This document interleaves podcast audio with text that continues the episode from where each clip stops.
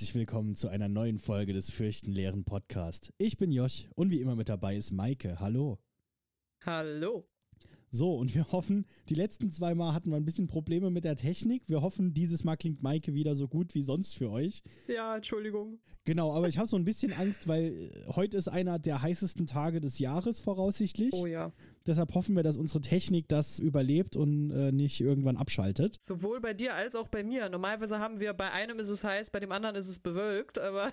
Ja, genau. Also heute, Heute- ist wirklich gefährlich. Hoffen wir es. Aber wir sind äh, zurück und wir reden weiter über Puppen. Ja. Seit letzter Woche haben wir aber noch ein paar Zuschriften bekommen, die ich ganz kurz ansprechen will. Weil für alle, die es noch nicht gesehen haben, auf Spotify haben wir jetzt immer diese Umfragen. Unter jeder Folge ist eine Frage, auf die ihr dann antworten könnt als Zuhörer. Und da haben wir tatsächlich letztes Mal nach der Folge über Puppen gefragt, was ist denn deine liebste Puppenart? Mhm. Das wurde unterschiedlich aufgefasst. Also wir haben Antworten ähm, wie bestimmte Puppen. Zum Beispiel hat Minecraft I Follow Back hat geschrieben äh, Annabelle, Chucky, The Boy. Was, glaube ich, alles Puppen sind, die wir diese Staffel noch besprechen wollen. Also Ich glaube tatsächlich auch. äh, Horrorfilme, äh, Puppenfilme. The Boy ist sogar eine ganze Reihe, glaube ich, die du schon mal gesehen hast, ne? Mm, ja, ich glaube zwei Filme auf jeden Fall. Ich bin mir nicht sicher, wie weit, wie weit die Reihe weitergeht. Okay, also auf jeden Fall Minecraft I Follow Back, da kannst du dich schon mal drauf freuen. Da werden wir drüber sprechen. Und Oh ja. ähm, eine, eine andere Person, äh, die einen Namen hat, den ich nicht äh, vorlesen kann, weil es ganz viele Buchstaben und Zahlen sind, ähm, meinte die Puppe im Film Joey. Und den Film kannte ich gar nicht. Joey ist ein Film aus 1985 von Roland Emmerich, wo es auch um eine sehr gruselig aussehende Puppe geht. Ne? Wir haben es uns vor Oh ja. Aufnahme nochmal kurz angeguckt. Ja, wir haben uns das, wir haben uns das angeschaut und in dem Moment dachte ich so, wenn ich äh, zu Beginn der Aufnahme gefragt werde, was mich das Fürchten gelehrt hat, dann sage ich diese Puppe, weil die sieht verdammt gruselig aus. Also, das ist auch nicht so dieses traditionell Horrormäßige, dass irgendwie Farbe aus dem Gesicht plättert oder irgendwo ein Blutflecken ist. Das ist einfach die Art, wie dieses Gesicht gemacht ist. Das wirkt wie so eine lebendige Karikatur. Ja. Und das finde ich mega unangenehm. Was ja gerade weiß bei dieser nicht. Art Puppen sehr häufig der Fall ist. Ne? Diese Bauchrednerpuppen sehen häufig aus wie so eine Karikatur. Ja, das Und stimmt. ähm, ja, wir haben auch die Zuschrift äh, grundsätzlich von, äh, von einem Zuhörer äh, bekommen, dass wir auch noch Bauchrednerpuppen und Voodoo-Puppen ansprechen sollen. Die kommen Mhm. alle noch später, die werden auch nicht heute besprochen. ja, aber die haben wir alle auf der Liste. Fleißig. Genau, wir haben ganz vieles, äh, ganz vieles geplant. Dann noch eine Zuschrift, die mich besonders interessiert, weil wir gerade heute auch drüber reden werden. Ähm, Mhm. I'm Cringe hat auf Spotify geschrieben, nennt mich komisch, aber ich liebe diese alten Porzellanpuppen. Und ja, da nennen wir dich komisch, weil wir haben da tierische Angst davor. Und ähm, deshalb an dich und an alle anderen, die gerne diese alten, gruseligen Porzellanpuppen mögen, schreibt uns mal bitte und sagt uns warum, weil das würde uns wirklich interessieren. Ja. Ich fragte auch noch meine Mutter, weil die mag die Dinger auch und findet die süß. und ich muss halt sagen, ich nicht. Ja, es ist, vielleicht ist es, ich meine, ich weiß jetzt nicht, wie alt der, der die Kommentatorin ist. Äh, vielleicht ist es ein äh, Generationsding. Also, als ich kleiner war, hatten wir auch keine Porzellanpuppen bei uns im Haus. Das gab's gar nicht. Ähm, meine Oma hatte so eine, so eine Plastik-Anziehpuppe, so diese, diese, was eigentlich eine Babypuppe ist, aber diese Babypuppe war gut einen, einen halben Meter groß, also sie war wirklich sehr riesig. Aber das war quasi so, was wir typischerweise hatten. Ne? Wir hatten so, oder, oder so diese Film-Barbies, die es dann gibt. Für Pocahontas gab es eine Pocahontas-Barbie und für, Mhm, ja. ich weiß nicht, Mulan gibt es eine Mulan-Barbie. Also soll, so, so Kram hatten wir, aber wir hatten keine wirklich Porzellanpuppen. Doch, wir, wir hatten nämlich tatsächlich ein paar Porzellanpuppen, die dann auf, auf den Schränken gesessen haben und äh, über der oh, Tür. schön. Da war so, also b- bei meinen Eltern im, im Esszimmer ist so eine extra Leiste quasi über der Tür. So die, die ganze Wand entlang, wo extra Platz ist, um Sachen draufzusetzen. Puppen, äh, so Ach. Deko und sowas halt. Oha, Ich- okay. Ja. Also äh, ich, ich fahre heute noch zu meinen Eltern, dann werde ich da mal Rücksprache halten, warum die eigentlich Porzellanpuppen mögen, weil das äh, interessiert mich auch. Aber genauso Mhm. Oh ja. interessiert es mich auch bei einem Cringe und jedem anderen, der uns zuhört. Aber Maike, was wird uns denn jetzt diese Woche das Fürchten lehren? Ja, ich meine, mehr Puppen. Äh, wir, sind noch nicht, wir sind noch nicht ganz durch. Ein paar, von denen ich denke, da werden die Leute vorher schon gesagt haben, ja, wieso waren die bislang nicht dabei? Ich meine, Porzellanpuppen offensichtlich, ne? Aber auch ein paar andere, bei denen ich mir dachte, oh wow, ich wusste nicht, dass diese Puppen existieren und wenn sie in einem Horrorfilm vorkämen, fände ich sie mega gruselig. Warum hat das noch niemand benutzt? Eventuell kenne ich die entsprechenden Horrorfilme auch noch nicht und es gibt sie. Da, da bin ich jetzt ähm, mal gespannt, wenn mir dann irgendwie was einfällt. Äh, und ja, natürlich, kann. weil Horrorfilme, ne, es gibt, es gibt fast nichts, was es nicht gibt. Also es geht weiter wie letzte Woche, ne? Quasi nur, nur noch mal für alle, die letzte Woche scheiße fanden, kommt nächste Woche wieder, weil. Äh, ja, übernächste Woche. Übernächste, ja. Ich rede immer noch so, als würde es wöchentlich rauskommen. ja, also ähm, wir hatten, glaube ich, zuletzt aufgehört bei den Modepuppen ähm, oder bei den ja, Ankleidepuppen, Modepuppe, alles, was so in Richtung Barbie geht, was heute aber auch, äh, was gibt's da alles? Diese, äh, die Bratz gibt's, Monster High, also alles, was eigentlich als Franchise vertrieben wird und hauptsächlich dazu gedacht ist, dass du Accessoires kaufst, die du irgendwie mhm. nochmal drüber ziehst. Ähm, typischerweise adressiert an Mädchen oder an äh, Weib, auf jeden Fall weibliche Heranwachsende. Ähm, deshalb auch typischerweise hauptsächlich weibliche Puppen. Es gibt auch immer so den, den obligatorischen Ken quasi, ja, den, aber den so Partner das Verhältnis. Halt. Genau, es ist, es ist so ein Schlumpfinchen-Verhältnis quasi. Also es gibt so 90 Barbies und dann gibt es so fünf Kens. Ja, und dann hat Ken irgendwann noch seinen besten Freund bekommen. Das ist dann so alles, damit halt auch die ja, genau. Freundin von Barbie einen Partner bekommen kann. ja, eben drum. Also das ist so, das, da, da ist so, dass das Gendering von Puppen ist so besonders auffällig. Und gerade wenn Leute ähm, an Barbie denken, haben sie sofort dieses Barbie-Pink auch im Auge. Mm, also ja. das, ich weiß nicht, ob das heute immer noch so ist, aber als ich kleiner war, wenn man in den Spielzeugladen gegangen ist, konntest du die, die Ecke, wo die Barbies standen, konntest du auf Entfernung schon sehen, weil da war immer alles pink. da wusstest du immer, dass du da drum rumgehst. Äh, ich glaube, inzwischen gibt es auch also ein bisschen, also es gibt auch noch andere Farben, aber das Pink wird immer noch mit Barbie in Verbindung gebracht, auf jeden Fall. Ja, es gibt auch ganz viele Barbie-Filme, muss ich ja. mal gerade noch einwerfen. Die sind aber eher ein Teil für ein anderes Segment des Podcasts, ja. nämlich wenn wir zu Uncanny Valley kommen und äh, das Ganze in Filmen ansprechen, in Animationen, weil das ist wirklich unheimlich, wenn die mit ihren ja. toten Augen in die Ferne starren. Das ist auch, ähm, die Barbie-Filme handeln zwar von Barbie, aber nicht von Barbie als Puppe. Mhm, also, ja. das ist dann schon versucht, Barbie ist eine wirkliche Person und wir haben sie hier 3D modelliert für dich und sie reitet mit ihrem Pferd durch den Wald oder sowas. Ähm, genau. Das ist ja ein bisschen. Also, das ist nicht, wozu die Barbie-Puppe gedacht ist, die man so kaufen kann. Und ich muss auch sagen, ich fand es immer ein bisschen befremdlich, dass es diese ganze ähm, Narrative um Barbie herum gab. Also, weil ganz früher war es so, du hast halt einfach nur die Puppe gekauft, weil du konntest die Puppe anziehen. Das war mhm. cool. Ähm, ich weiß nicht, irgendwann haben sie wohl gemerkt, okay, das ist aber ganz dankbar, wenn ich eine Geschichte um Barbie herum mitvermarkten kann, weil dann ziehen die Leute diese Puppe noch lieber an. Und kaufen das ganze Zeug außen rum. Genau, also deshalb haben wir heute auch diese, ja, wie gesagt, bei, bei Bratz weiß ich es jetzt gerade nicht, aber bei, Mon bei Monster High bin ich mir sehr sicher, es gibt diese Puppen, mhm. die äh, die jeweiligen Mädels darstellen und auch ein, zwei Jungs, ähm, aber es gibt dann auch eine eine Comicserie, es gibt eine animierte Cartoonserie. Und die Idee dahinter ist natürlich auch, je sympathischer du die Puppe machst, desto lieber wollen die Leute das Ding kaufen. Ja. Also das kauft man nicht mehr nur zum Anziehen. Was eigentlich ganz lustig ist, weil, ähm, soweit ich herausgefunden habe, gerade die Puppe als Ankleidespielzeug hat schon ein bisschen Tradition. Also die frühesten Modepuppen gab es schon Mitte 19. Jahrhundert in Frankreich. In dem Moment dachte ich auch, wo sonst? Also natürlich, das ja. Passt irgendwie. Ähm, das waren damals tatsächlich Puppen aus Porzellan gemacht, für die man dann Kleider fertigte, damit die Kinder damit spielen können. Und es gibt wohl auch ähm, tatsächlich Gemälde, auf denen man dann nachverfolgen kann, okay, ab diesem Zeitpunkt werden kleine Kinder beim Spielen dargestellt und diese Kinder haben auf den Gemälden dann auch ihre kleinen Porzellanpuppen dabei, die sie anziehen konnten.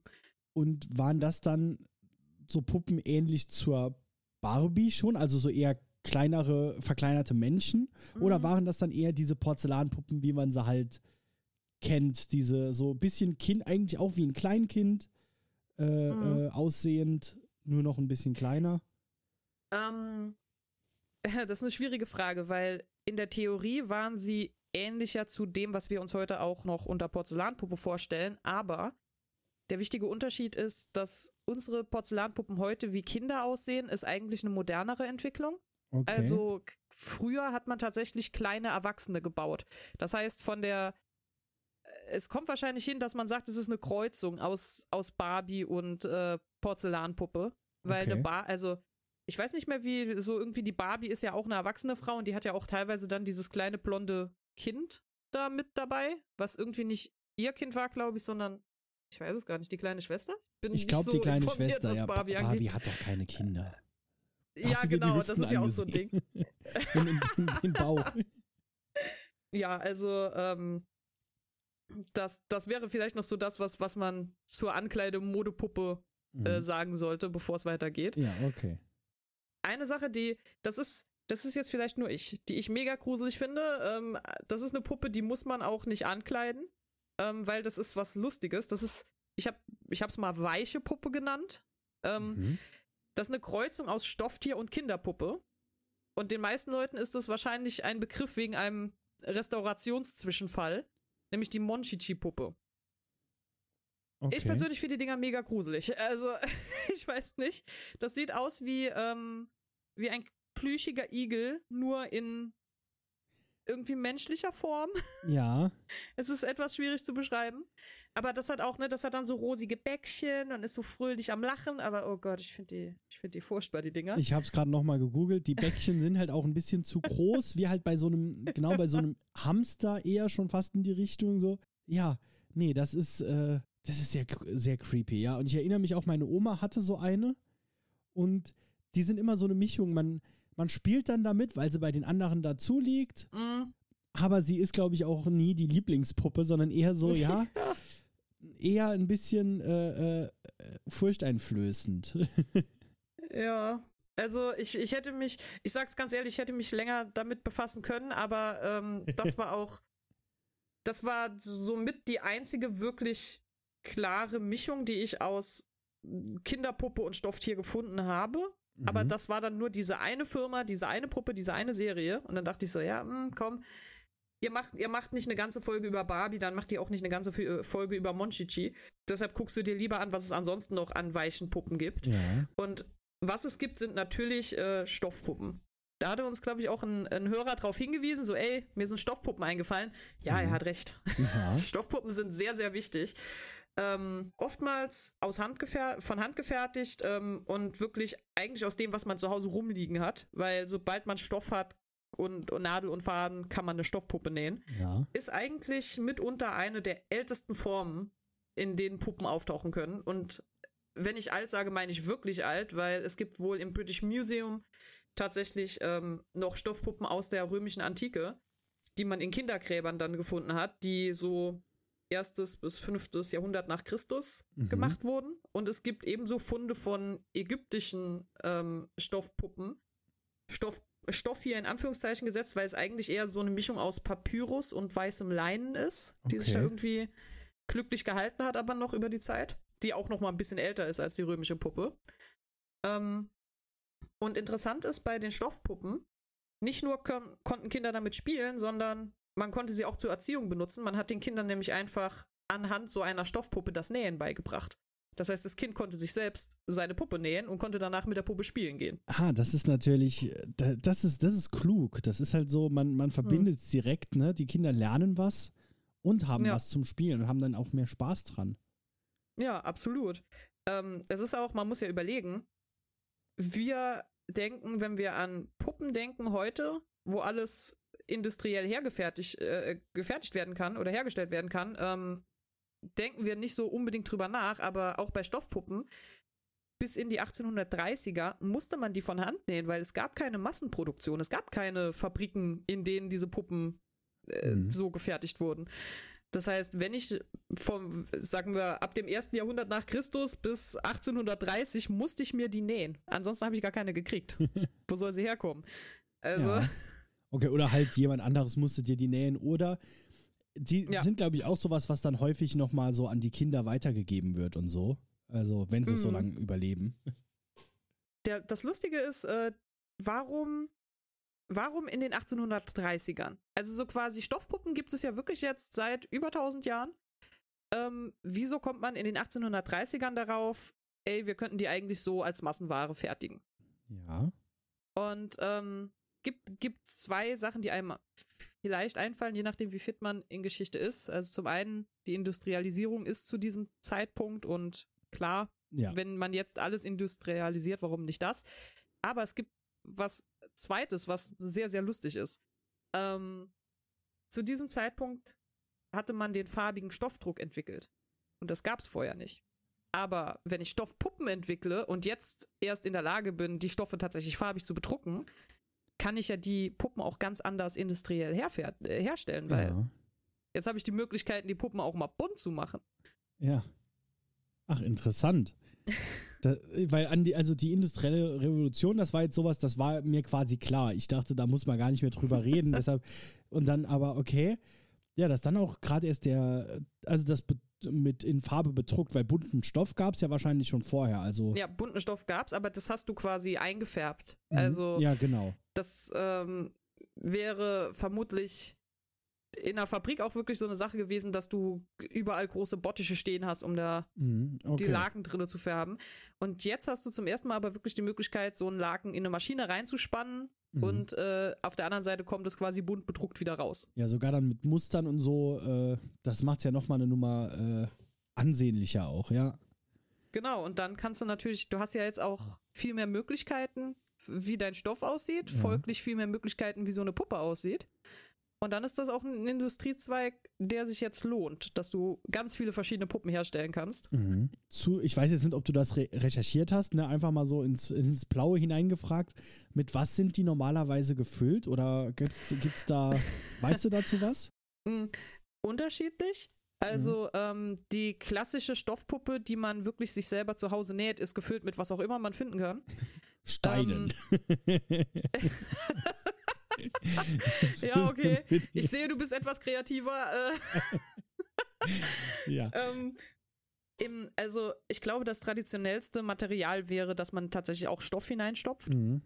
weil der, die Puppe ist ja an sich schon weich vom Stoff, der benutzt wird für die Haut quasi. Und äh, ja. wenn dann irgendwas Kantiges drin ist oder wenn ich jetzt irgendwie, ich weiß nicht, wenn ich Papyrusstreifen hineinstecken würde oder Papierknollen äh, knüllen Mhm. würde und reintun würde, würde ich vermutlich beim Dranfassen merken, dass irgendwie, dass das ein bisschen merkwürdig ist. ja. Was nicht heißt, dass es nicht gemacht wurde. Also ähm, Man hat genommen, was man hatte, ja. prinzipiell schon, ja. Mhm. Und äh, dann gibt sie doch inzwischen aber auch mit dieser Watte ganz häufig gefüllt. Ne? Das ist Genau. doch inzwischen dann, wurde wahrscheinlich dann auch Das ist mit der industriellen, also als sie dann richtig produziert wurden, hat man die Ja. wahrscheinlich dann so gefüllt. Ich glaube auch, ähm, was ich mir gut vorstellen könnte, ich habe es jetzt nicht gelesen, aber es macht für mich einfach Sinn, dass man vielleicht auch so Federn oder sowas reingetan hat. Mhm. Jetzt vielleicht nicht gerade die teuren Daunenfedern, aber irgendwie halt äh, einfach allgemein Federn in die Stoffpuppen getan, genauso wie man Federn auch ins Kissen gemacht hat, weil man wusste, das ist schön weich, da kann man dann nachher Mhm. schön kneten und damit herumwerfen, ohne dass was passiert. Ja. ähm, würde für mich Sinn machen. Ähm, der Clou ist jetzt folgender und hier kommt so mein erster, mein erster Horrorhauch. Ich wusste nicht, dass es so viele verschiedene Formen von Stoffpuppen gibt. Ich dachte, okay, ja, Stoffpuppe ist das, was man als Stoffpuppe näht und wir sind hier fertig. Und dann hatte ich so diese Japan-Erfahrung, so, oh mein Gott, es gibt tausend verschiedene Unterarten, was ist das denn? ähm, und ich habe jetzt ein paar rausgesucht und die ersten, die ich rausgesucht habe, sind Motanka. Und ich persönlich finde, Motanka sind absolutes Albtraummaterial, weil ich hatte nie zuvor mit denen Berührungspunkte. Ich kannte die gar nicht. Ähm, Motanka sind aus Stoff gefertigt und deshalb eigene Stoffpuppen, Mhm. aber sie werden auch Amulettpuppe genannt und kommen so polnisch, ukrainisch, russischer Raum. Mhm. Ähm, man, die, alles an diesen Puppen ist faszinierend. Zum ersten, diese Puppen haben keine Gesichter. Stattdessen näht man ihnen ein Kreuz auf den Kopf. Und die haben aber trotzdem so ein kleines Kopftuch um den Kopf herumgebunden. Das heißt, irgendwie du erkennst, das soll eigentlich das Gesicht sein, aber dann ist einfach nur so ein fettes Kreuz drauf. Was ich sehr, sehr merkwürdig finde. Mhm. Ja, nee, es ist vollkommen normal und gar nicht unheimlich, wenn du so eine Puppe vor dir hast, die eigentlich zum, also die süß aussieht. Ich habe auch gerade Bilder offen, aber dann einfach die so kein Gesicht hat, weil Genau. Slenderman ist ja auch ein süßer, süßer Zeitgenosse. So, gut, der hat dann nicht mal ein Kreuz drauf, ne? Das ist halt dann der Nachteil. Ja. Also ich finde, vielleicht ist das, vielleicht schlägt da die gute katholische Erziehung durch, aber ich finde das einfach sehr beunruhigend, eine Puppe zu sehen, deren Gesicht nur aus einem Kreuz besteht. Ja. Also diese Puppen sind wirklich schön. Das möchte ich jetzt auch nicht, dass die irgendwie ähm, abstoßend wären vom Aussehen her, sondern die sind richtig toll. Die sind auch teilweise dann aus äh, gemaserten Stoffen alles gefertigt, damit das Mhm. sehr interessant aussieht. Und ich saß da und dachte, einerseits, ich würde mir sofort so ein Ding kaufen oder versuchen, selbst eins zu machen. Andererseits, dann habe ich eine Puppe mit einem Kreuz im Gesicht in meinem Zimmer herum liegen, stehen, hängen. Und ich weiß nicht, ob ich das will. Ja, ja Also- ge genau. Also ich, ich gucke mir die auch so an gerade und scroll so durch die Bilder und ich weiß nicht. Also ich würde die jetzt nicht so. Die, die geht dann so in die Richtung Porzellanpuppen. Die sieht bestimmt ganz cool als Dekopuppe aus, aber sobald man sie sich auch genauer anguckt oder so, kriegt man, glaube ich, eher ein komisches Gefühl Mhm. dabei. Solange die Ja, nur irgendwo im wirklich so. Augenwinkel zu sehen ist, ist es, glaube ich, noch okay. Aber wenn man dann hingeht, mh, nee. Ja, und ähm, dann kommt dazu, was bei diesen Puppen ganz lustig ist, das sind inzwischen, also ich glaube, früher war das was anderes, aber inzwischen sind das halt eher wirklich ähm, Gegenstände der Folk Art. Dass Mhm. Leute sagen, ey, das ist ein, ein Kulturgut von uns und wir möchten euch beibringen, wie man die früher gemacht hat, weil wir möchten kulturelles Erbe vermitteln. So sieht's auch Ähm, aus. Also irgendwie so vom Gefühl auch her so. Die haben so äh, Ja. dann schon fast, also die auf den Bildern hier haben alle so äh, fast so Trachten in, in diese Mhm, Richtung. Genau. Und ja, also das, äh, das hätte ich jetzt auch fast gedacht, dass die so äh, genau für die Mhm. Geschichte quasi sind. Ja, aber sie haben immer, also sie haben auch heute noch diese kleinen Anleihen an, an Ritual oder, oder an Mag Magie. Also Mhm. so ein bisschen. Nicht, Ja. nicht, dass sie so benutzt werden oder sowas, aber das, das schwebt ihnen immer noch hinterher, weil einerseits ähm, Motankas werden nicht einfach mal, also klar, in Workshops werden sie auch einfach so gefertigt, aber grundsätzlich wurden sie gefertigt mit einer speziellen Intention oder mit einem Wunsch. Und diesen Wunsch sollten sie gewährleisten, wie so ein kleiner Genie. Und Wünsche waren dann, beschütze meine Familie bitte oder mach, dass die Heirat meiner Tochter gut wird. Und Also dann hat nicht man so sowas wie ich hätte gern eine Million Euro. Nee, um Gottes Willen. Eher, eher so die, die harmlosen Disney-Wünsche, die man in den Brunnen sagt. Nicht die Okay. realistischen Wünsche von wegen, morgen möchte ich einen kleinen Hund und ein rotes Auto. Also, ja, gut. aber was ich viel faszinierender finde, ist die Herstellung. Ähm, Motankas, das siehst du vielleicht, also du siehst dir ein Bild an, ne, das merkt man auch. Ähm, Motankas durften nicht mit Nadeln oder scharfen Objekten gefertigt werden. Ich hab's mir fast Weil- gedacht, ja. Ja, Motankas sollen das Schicksal darstellen. Du hast ja gerade die Intention, so bitte mach, dass die Heirat gut wird. Und es ist das, diese Puppe ist quasi ein Schicksalsgegenstand. Wenn du da jetzt eine Nadel oder ein Messer oder eine Schere reinfeuerst, verletzt du das Schicksal. Sieht schon Das fast, heißt- ist dann fast wie eine Voodoo-Puppe. Äh, Ja, Ja. theoretisch, äh, das ist schon so ein bisschen die Idee. Also, ähm, dass man sagt, ja, deshalb musst du alle Nadeln, alle scharfen Gegenstände musst du von dem Ding weghalten. Du sollst es halt nicht verletzen. Ich nehme an, So, damit diese Magie intakt bleibt, sag ich jetzt mal. ja, ich nehme an, die werden geknotet. Also, dass man Genau. quasi Stoff in, Genau. in Ballform dann unten zudreht und dann, ja, okay. Ja, gehe ich, geh ich sehr, sehr stark davon aus. Aber die Kleider, also die haben ja oft so Kleidung an, die darf schon genäht sein, oder? ich, ja, also ich bin mir nicht 100% sicher, wie es sich mit der Kleidung verhält. Ich nehme an, die darf man nähen, weil ähm, teilweise, also zumindest die, die ich gesehen habe, ähm, wenn die Kleidung einen Saum hat, Mhm. musst du ja eigentlich den Saum umschlagen und den Saum nähen, damit der Stoff nicht ausfranst. Ja. Und ähm, ich könnte mir einerseits vorstellen, dass es erlaubt ist, die Kleidung zu nähen. Ich könnte mir andererseits vorstellen, dass man das aus heutiger Sicht nicht mehr so ernst nimmt.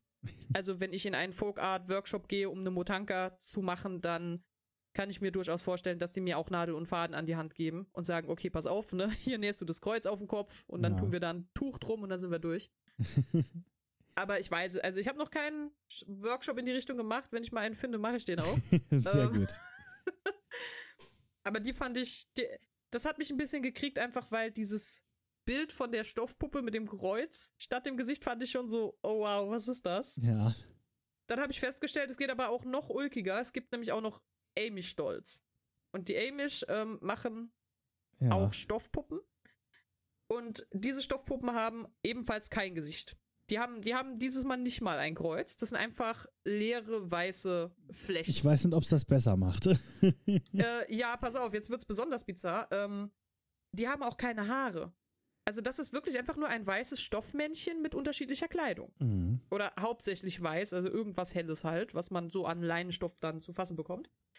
Und ähm, der Clou ist, erstens, für die Amish ähm, sind wir alle im Auge Gottes gleich. Mhm. Das bedeutet, die Puppen werden auch genau gleich gefertigt. Also da kannst du jetzt nicht anfangen, verschiedene Haare oder Gesichter oder sowas drauf zu tun. ja.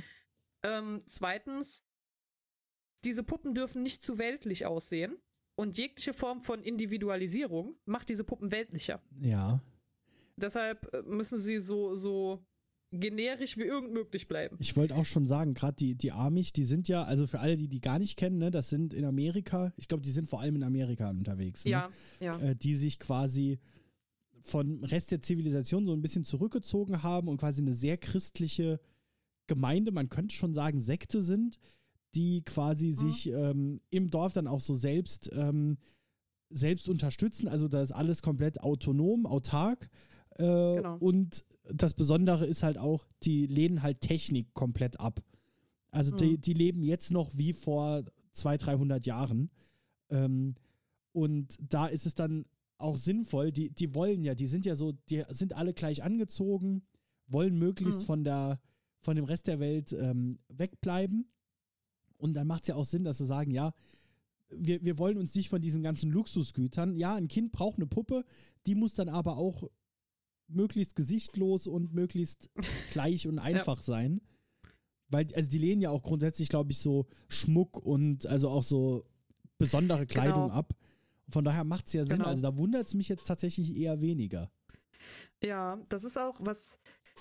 äh, Was ich interessant fand, war, es- es ähm, gibt auch eine Ursprungslegende, woher diese, dieses Design der Puppe kommt. Weil ich dachte auch, es ist ja eigentlich selbsterklärend. Ja. Also, wenn, wenn man ein bisschen was weiß über ihre Gemeinschaft, würde ich auch erwarten, dass es so funktioniert mit, mit den Puppen. Aber es gibt eine, ähm, eine kleine Legende, sodass eben ein Mädchen zu Weihnachten so eine normale Stoffpuppe bekommen hat. Von irgendwo außerhalb. Mhm. Wie es also es klingt zumindest, als wäre es von außerhalb, weil ich weiß nicht, wo die Stoffpuppe sonst hergekommen sein soll. Ist vom ähm, Himmel gefallen. und ja, also der Vater ist vollkommen ausgerastet und hat dann diese Puppe genommen und hat ihr den Kopf abgeschnitten und den Kopf weggeschmissen, weil diese Puppe, die sie bekommen hat, ist ein Mensch und nur Gott darf Menschen machen. Hm. Und deshalb hat er wohl einfach das nächstbeste kleine Stoffsäckchen, was er gefunden hat, genommen, hat das gefüllt und hat das wieder auf die Puppe draufgesetzt. Und das Kind war danach viel glücklicher und hat nur mit dieser Puppe gespielt. Und daher kommen die Amy-Stolz. okay. Und ich dachte so, hm,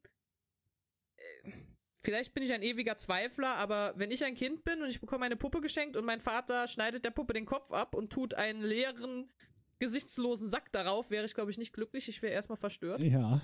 Aber Wahrscheinlich ich noch so ja vor nicht. deinen Augen und vielleicht auch nicht abgeschnitten, sondern so ja, abgerissen. Äh, ich ich kann es mir richtig gut vorstellen. Ja, also, das war ein bisschen merkwürdig.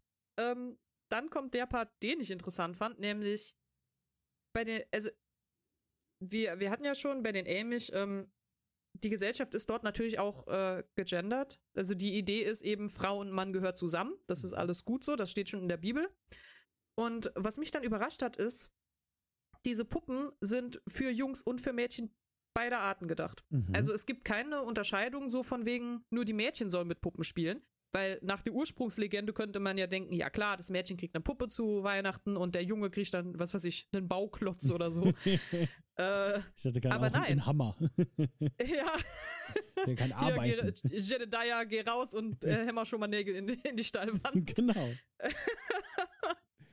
nee, aber bei denen ist es wohl tatsächlich so, dass, ähm, dass Jungs und Mädels beide Puppen bekommen zum Spielen. Und das Interessante ist auch der Grund, die Amish haben allgemein nicht sehr viele Spielzeuge für ihre Kinder. Mhm. Deshalb fängt man gar nicht erst an, die Spielzeuge zu gendern. Ja. Man gibt einfach beiden Kindern dasselbe Spielzeug.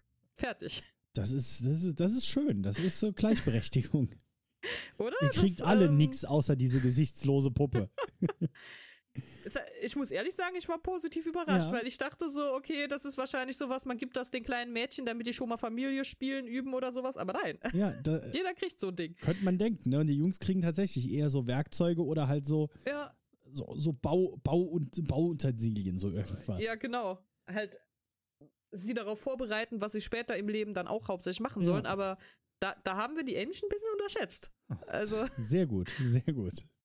Und ähm, dann haben wir noch eine dritte Form von Stoffpuppen. Mhm.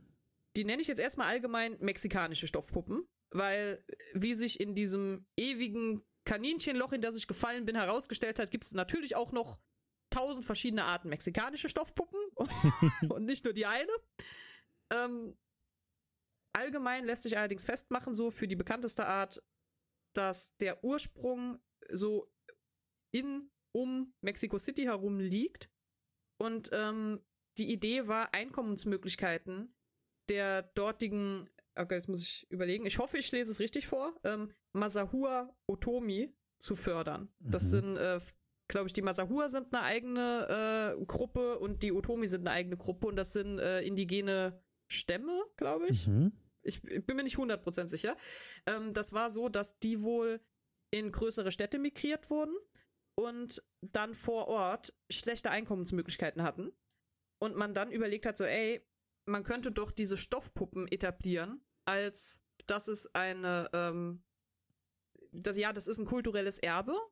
Und ihr könnt die zum einen nähen und verkaufen, aber ihr könnt auch Workshops anbieten, so quasi wie diese Mutanka-Workshops, so Mhm. damit andere Leute lernen, wie man diese Puppen überhaupt macht.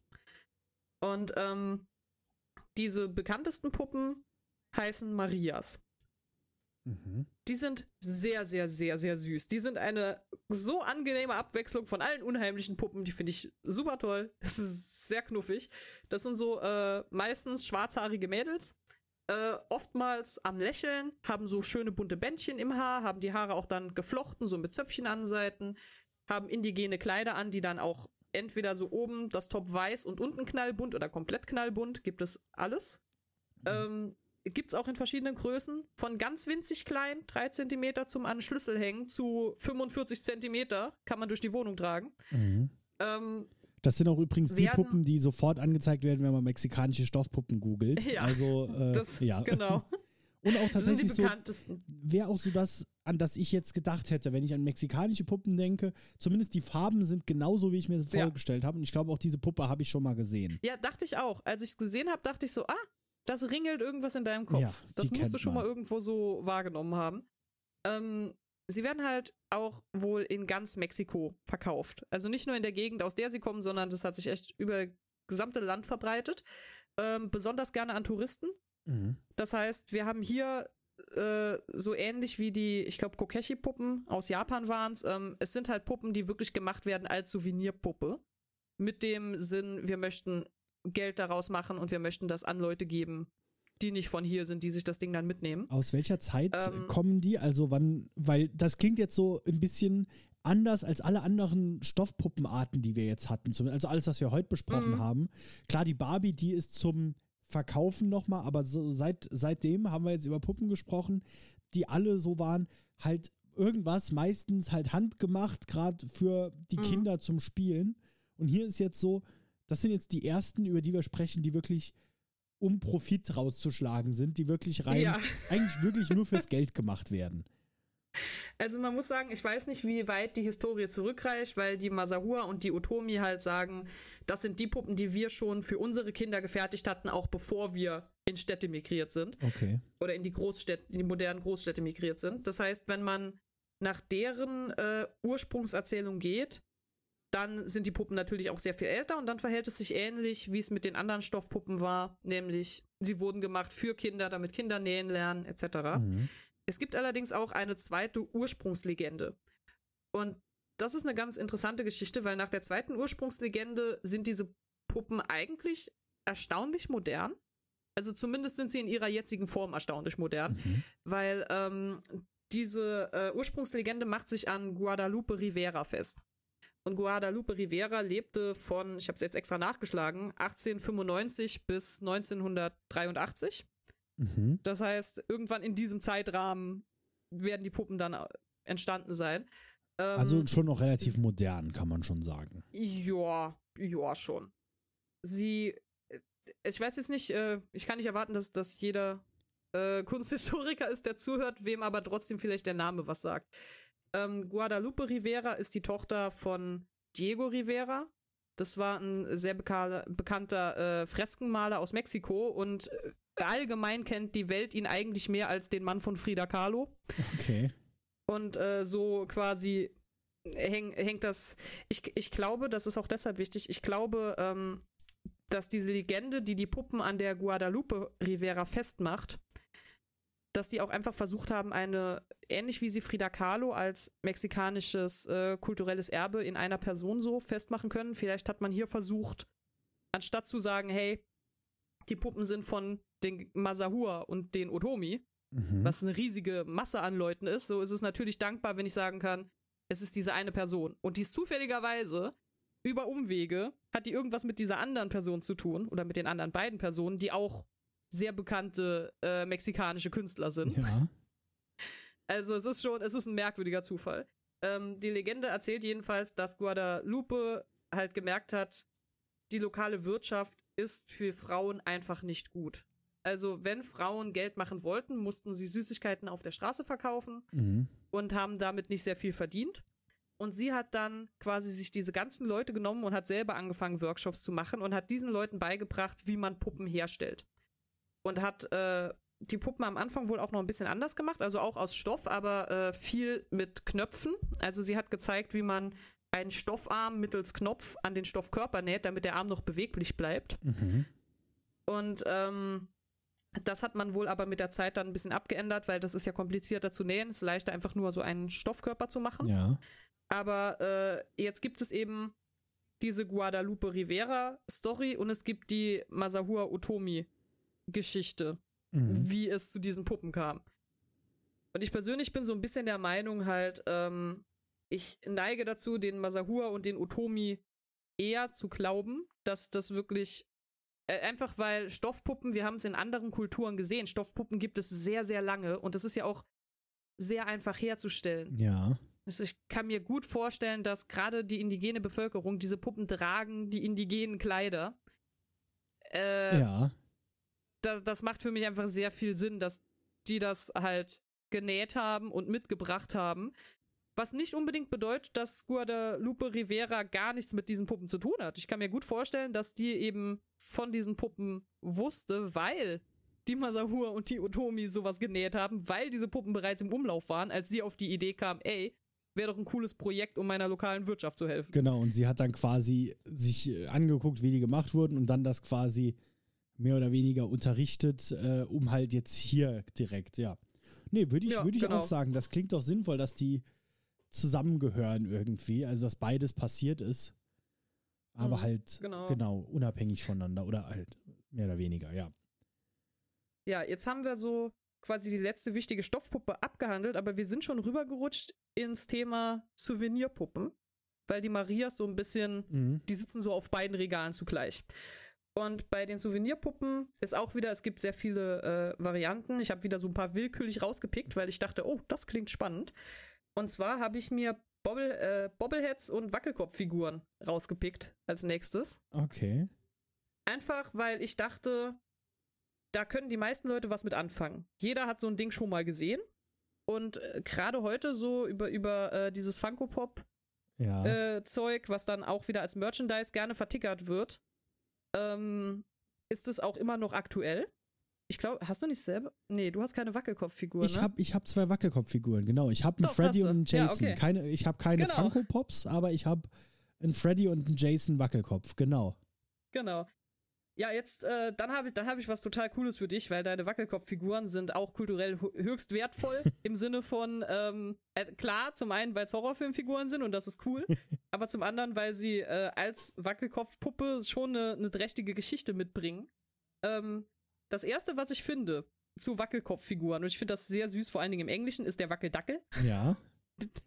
Ähm, den gibt's seit 65. Also 1965, zur Klarifizierung. Ja, ist tatsächlich Ähm, gut dazu zu sagen, weil, äh, ja, aber es macht eigentlich Sinn. Das ist ja der, Ja. den eigentlich, der Wackeldackel, das ist ja, der gehört ja auch ins Auto, ne? Das ist ja, Genau. Genau, das ist, ähm, das ist so wahrscheinlich die Figur, an die die meisten Leute denken. Oder diese Wackel-Elvisse, die man sich dann vorne so aufs Armaturenbrett stellen konnte, die dann immer so ein bisschen Mhm. mitwippen, Ja, während genau. man fährt. Hier kommt aber jetzt der interessante Part, das ist mitnichten der Anfang einer Wackelkopffigur. Wackelkopffiguren gab es schon sehr, sehr, sehr viel früher, nämlich ähm, als Tanjavur-Puppen in Indien. Die sind so 15 bis 30 Zentimeter groß. Die wurden entweder aus Holz oder aus Ton gefertigt, je nachdem, was man da hatte. Wurden dann knallbunt angemalt, noch schriller angezogen und sind tatsächlich so ausmanövriert, dass sie sowohl mit dem Kopf als auch mit den Hüften wackeln können. Ich glaube auch, ich habe ähm, für jeden, den es interessiert und der nicht wirklich weiß, wie man Tanjavur schreibt, weil es ein komisches Wort ist, ähm, in, der, in den Quellen habe ich irgendwo auch ein Video, glaube ich, drinne. Da kann man sich angucken, wie diese Tanjavur-Puppen aussehen, wenn man die mal anstupst und die mal so ein bisschen wackeln lässt. Und das ist schon sehr unterhaltsam zu sehen Mhm. weil ähm, man kennt, man weiß, wie eine Wackelkopfpuppe funktioniert, aber sobald sie dann plötzlich in traditionell indischer Tracht unterwegs ist, sieht sie schon ganz anders aus. Hat sie schon eine ganz andere Ausstrahlung. Ja. Und ähm, die frühesten Wackelkopffiguren waren aber nicht mal die Tanjavur-Puppen, die es im Übrigen immer noch in Indien gibt, sondern es waren die sogenannten Tempelnicker aus dem 17. Jahrhundert aus Asien. Man hat dort ähm, Buddha-Figuren und andere Heilige hergestellt, die eben mit dem Kopf nicken konnten und hat Okay. die als Tempelfiguren aufgestellt. Okay, ja. Und ich musste jetzt aus irgendeinem Grund sofort dann auch an die, äh, an die Katzen denken, die den Arm wippen, ja. die ja auch irgendwie äh, so asiatisch Genau, das sind. gute Glück. Ja, Genau, das gute Glück wird ins Haus gewunken quasi. ja. Oder das Geld wird ins Haus gewunken, irgendwas in die Richtung. Mhm, genau, ja. Ja. Ähm, Wackelkopffiguren sind auch äh, literarisch interessant, weil sie tauchen, also es gibt sie, wie gesagt, seit dem 17. Jahrhundert in Tempeln in Asien. Ähm, und dann werden sie 1842 zum ersten Mal in einem Roman als Wackelkopffigur erwähnt. Und das ist ein russischer Roman von Nikolai Gogol Mhm. was, wenn man jetzt überlegt, wo, äh, wo wir uns geografisch befinden, durchaus Sinn macht, weil ähm, das wird sich auch gleich nochmal zeigen. Viele asiatische Trends schwappen rüber nach Russland oder werden in Russland aufgegriffen Mhm. und verbreiten sich dann über Russland rüber nach Europa. Okay. Ja, ma macht ja Sinn, ja. Ja. Das, äh, die heutigen, also was wir heute so kennen als Wackelkopffigur, hat zwar seine kulturellen Wurzeln in diesen Wackelkopf-Tempelfiguren, ist allerdings tatsächlich ähm, von seinem heutigen Design aus eine, eine deutsche Erfindung. Also, oder äh, hält sich immer noch sehr nah an den deutschen Bauplan. Der war so frühe 1800er Jahre Mhm. quasi. Also man kann davon ausgehen, dass ähm, es gab diese Entwicklungen, dann gab es, äh, der Gogol war ein bekannter Schriftsteller. Ich nehme mal an, wenn der drüber schreibt, dann ist das plötzlich so, oh, was hat der gesagt, gibt es? Und jetzt ist diese Wackelkopffigur interessant und äh, Okay, ja. dann nach und nach äh, wurden die halt, die wurden ja weiterhin hergestellt und mit dem Wackeldackel hat es dann 1960er Jahre voll geboomt. Mhm. Und der war eine, Und sie haben ja jetzt so, der, der Wackeldackel war dann auch eine deutsche Erfindung, nehme ich an. das ist Weil- auch eine deutsche ja. Erfindung, genau. Weil ich meine, was Und, gibt's äh, Deutscheres als ein Wackeldackel? ja, es ist leider wirklich wahr. aber ich fand, ich fand lustig, weil ich hab, ich hab's eigentlich nicht sonderlich mit Wackelkopffiguren, aber ich fand's lustig zu sehen, dass es all diese kulturellen Bezüge nochmal gibt, die wirklich sehr viel weiter zurückreichen. Mhm. Also das, oh, interessant, weil Genau, da hätte ich man, jetzt nicht wenn erwartet. man sich jetzt so einen Funko-Pop anguckt, denkt man nicht wirklich, dass da äh, äh, so eine Geschichte dahinter steckt, doch im Endeffekt. Ne? ja. Und ähm, ich hab's ja, ich, ich, man merkt, ich sprinte ein wenig durch, weil ich möchte, äh, wir haben, wir haben heute sehr viel auf dem Plan noch. ähm, ich habe gerade gesagt, so manchmal sind diese asiatischen Trends so rübergeschwappt nach Russland. Das ist auch bei dem nächsten Fallbeispiel so. Zumindest munkelt man das. Und ähm, wenn ich Souvenirpuppe sage und dann sage ich Russland, vielleicht kommen der, der eine oder andere schon mal drauf, auf was ich hinaus wollen könnte. Ja, darf ich raten? Ja, gerne. Und wenn es falsch ist, schneide ich es einfach raus. Aber ich würde mal sagen, es sind die Matroschka-Puppen. Genau. Ha! Die, die, Ich bin, ich bin sehr stolz auf dich, dass du Matroschka gesagt hast und nicht Babuschka. nee, das, das weiß ich. Spätestens seit es diese Netflix-Serie gibt. ah, ja, guck.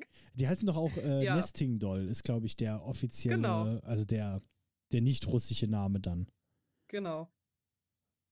Ja, Matroschka von, äh, von der Mutter, Babuschka wäre eigentlich die Oma Ah. und äh, ich glaube, es gab mal eine Weile, da wurde es auch falsch übersetzt, deshalb gab es sie auch sehr viel als Babuschka-Puppe, Ah ja, okay. aber inzwischen sind wir alle schlauer und sagen wieder Matroschka-Puppe Vielleicht kommt das dazu. auch drauf an, ob es halt, äh, ob es eine Oma auf dem Gesicht ist oder eine Mutter. Also, wenn die so alt ist und graue Ja. Haare hat. oh, da kommen, zum Design kommen wir auch gleich. Ähm, ach, jetzt geht's los mit den russischen Namen. Ich gebe mein Bestes. Äh, erfunden von Wassili Sviostochkin, würde ich das lesen. Klingt gut.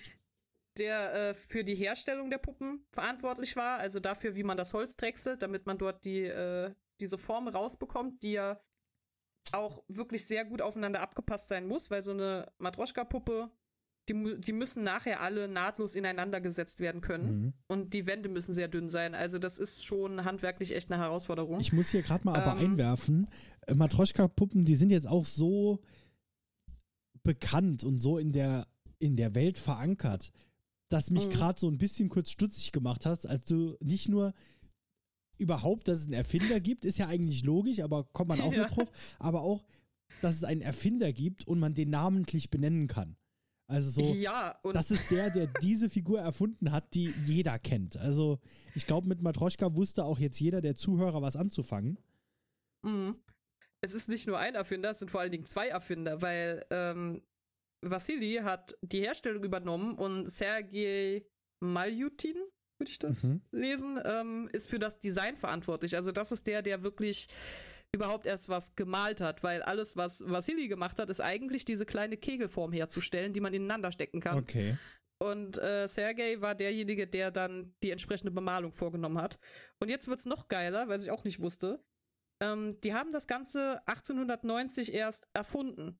Vorher gab's das gar nicht. Ja. Das kam mir erstaunlich, erstaunlich spät Ja. vor, weil das irgendwie ja so ein russisches Nationalsymbol ist. Ja, genau. Aber hey. Und ähm, noch lustiger ist, dieses erste Set gibt es heute immer noch. Man kann sich Fotos davon angucken. Ach krass, okay. Also, das ist tatsächlich, es ist erstaunlich gut dokumentiert. Wirklich mit Abstand. Richtig, richtig krass. Man kann sogar bis heute sagen, aus welchem Holz das gemacht ist, welches Holz sich allgemein gut dafür eignet, was die damals so aufgeschrieben haben. Ähm, zur Information Linden- und Birkenholz. Ja. Ich weiß nicht welches von beiden für das erste Set, aber entweder Linde oder Birke auf jeden Fall. Ja. Wahrscheinlich Birke, weil Russland viel mit Birkenholz baut. Aber hey. Ja. Ähm, ich meine, traditionell, wir kennen es alle, diese typische Bauerntracht und es ist dann eine Bäuerin und die hat irgendwie äh, ein Huhn dabei und ich weiß gar nicht, ein Schwein oder sowas. Also es gibt so eine gewisse Abfolge und die kleinste Puppe in der Mitte ist dann ein Baby. Ja. Das ist traditionell, wie es aussah.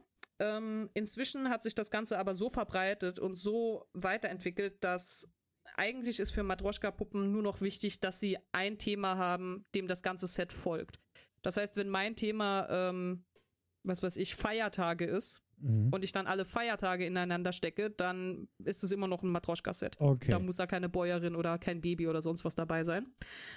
Ursprünglich war mal gedacht, dass diese Sets entweder drei, fünf, sieben oder zehn Teile haben, je nachdem, wie groß man es haben will. Ja. Aber da haben sich die Handwerker dann auch herausgefordert daf gefühlt Natürlich. davon und ähm, bis heute gibt es eben Weltrekordversuche, wie viele Matroschka-Puppen kann ich denn ineinander stecken. Und äh, Was ist der Weltrekord? Der Weltrekord ja. der Weltrekord liegt bei 51 Steckpuppen. also ich, ich mag mir gar nicht ausmalen, wie schwer das ist, wenn die alle ineinander sitzen. Und weiß man, wie groß, also gibt es da eine, äh, ist, ist, fängt das dann an mit einer, mit einer 1,50 großen Figur und man muss die rausheben oder geht es darum, so klein wie sicher. möglich zu bauen? Also ich bin mir nicht sicher, ich habe nicht, ich habe Fotos gesehen. Ich weiß nicht, ob es das Weltrekordset ist, aber ich habe Fotos gesehen, wo wirklich Matroschka-Puppen drauf sind, die so groß sind wie eine Person, die vor ihnen steht. Ja, okay. Und ich meine, wenn ich 50 von denen ineinander stapeln will, vielleicht muss das dann einfach so groß sein. Ja, gut, irgendwann wird es es schwierig, genau. ja. Mit einer Pinzette dann nochmal auf und zu. Oh Gott, ja, stell mal. Das, das gibt garantiert auch Leute, die das machen. Es gibt Menschen, die Reiskörner unter Mikroskop beschnitzen, die werden auch Matroschka-Puppen so herstellen. Genau, ja. ähm, ja, grundsätzlich, wie gesagt, ne, Nationalsymbol für Russland, für Familie, für Fruchtbarkeit. Also ja, okay. ganz typisches kulturelles Erbe. Was ich lustig finde, ist nun folgendes: Es gibt, das, also ich habe es nicht offiziell verbürgt gefunden und man wird den Teufel tun und das Nationalsymbol Russlands einem anderen Land zuordnen. Aber es gibt wohl ähm, Geschichten darüber, dass diese kleinen japanischen Kokeshi-Puppen von letzter Folge, diese äh, schwarzhaarigen, äh, klopsigen kleinen Dinger, Ja.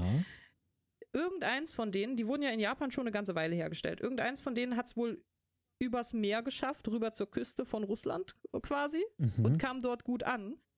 Und die Macher der Matroschka-Puppe hatten vielleicht irgendwie das Design dieser sehr vereinfachten japanischen kleinen Holzfigur im Kopf, als sie angefangen haben, ihre Version zu designen. Mhm. Sie haben die nicht eins zu eins nachgeahmt, um Gottes Willen, das sieht man auch. Die Form ist ja komplett unterschiedlich und auch die Thematik ist unterschiedlich, weil die japanische Figur war ja keine Steckpuppe. Ja. Aber ähm, Ähnlichkeiten im Design sieht man auch daran, dass diese äh, erstmal die lackrote Farbe, die sehr durchschlagend ist, Mhm. Ähm, die für die Kokeshi auch schon typisch war. Ähm, zweitens die Vereinfachung des Körpers, dass er gar keine Gliedmaßen mehr hat. Mhm. Und drittens, bei den Kokeshis ist es auch so, dass die, ähm, die Haare der Puppe als eine feste Haube gemacht sind, die auch so ein bisschen geometrisch wirkt. Und ähm, man geht eben davon aus, dass dieses geometrische, ohne Gliedmaßen, mit strahlender roter Lackfarbe irgendwie äh, seinen Eindruck auf die beiden Erfinder der Matroschka hinterlassen hat, Okay, ja. sodass, sodass die quasi dann ihre Version da entwickelt Ja, haben. also ich meine, das ist ja schon wirklich weit weg von inspiriert von, also wirklich was ja, gesehen und gedacht, hey, das wäre doch eine coole Idee. Ich würde jetzt nicht Genau. sagen, dass man dadurch jetzt die Matroschka-Puppe irgendwie schlechter darstellen lässt oder dass das eine Nee, billige Kopie ist. Nein, nein, nein. Also man sieht auch, wenn man die nebeneinander hält, äh, man sieht Ähnlichkeiten, aber ich würde jetzt auch nicht sagen, dass das kopiert ist oder sowas. Mhm. Sondern ja, das ist schon ins also inspiriert im Sinne von, ja, vielleicht haben die das gesehen und haben was eigenes draus gemacht. Ja, klar, Ja, genau. total. Wenn sie es nicht gesehen haben, immer noch glaubhaft. Also, Ja, genau. Es kann auch ein Zufall sein, ja. ja. Und ähm, ja, mit den Matroschka-Puppen sind wir jetzt aber so in dem Spektrum von Holzpuppen. Mhm. Die Matroschkas sind ja immer noch hauptsächlich ein Souvenir, aber es gibt auch Holzpuppen, die tatsächlich dazu gedacht sind, eben als Spielzeug zu dienen. Zum Kuscheln im Bett. Und zum Kuscheln. Ja, du wirst, du wirst lachen. Ähm, es gibt äh, bei Holzpuppen wahrscheinlich auch diverse Unterarten. Das häufigste, was ich gefunden habe, sind Glieder- und Gelenkpuppen, die typischerweise aus Holz gemacht sind. Ähm, meist sind sie stark abstrahiert. Also das ist nicht unbedingt so, dass man sich um Realismus bemüht, sondern man bemüht sich nur darum, ungefähr eine ne menschliche Form zu treffen. Also die muss Arme haben, die muss Beine haben. Die Hände müssen nicht mal aussehen wie Hände. Mhm. Ähm, das funktioniert schon. Man kann das, man kann sich vorstellen, was gemeint ist. Ähm, auch die gab es bereits seit der Antike. Natürlich dankbar. Ähm, neben Stoffpuppen, also auch eine der ältesten Formen von Puppe, Ja. ähm, waren Kinderspielzeuge, waren zur Begeisterung der Massen tatsächlich gedacht im Puppentheater oder waren Kultobjekte. Okay. Und lustigerweise im Mittelalter plötzlich gar nicht mehr so beliebt. Vielleicht als Reaktion darauf, dass man von dem ganzen Heidentum weg wollte und vielleicht fielen die Puppen da ja. mit unter den Tisch. Ähm, vor allen Dingen, wenn sie ja eventuell als Kultobjekte genutzt wurden. Da waren die Christen vielleicht nicht so, nicht so happy damit, da wollten die vielleicht nicht so viel mit zu tun haben. Mhm. Und in der Renaissance, also so 14. bis 15.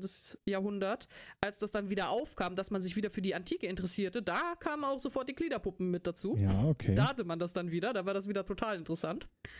Ähm, da war auch die Nutzung sehr vielfältig. Also so äh, neben Kinderspielzeugen, das konnten genauso gut Schneiderutensilien sein, ja. weil diese typische Schneiderpuppe, wie wir das heute haben, die noch mit Watte umkleidet ist und alles, äh, hat man nicht unbedingt damals auch schon gemacht.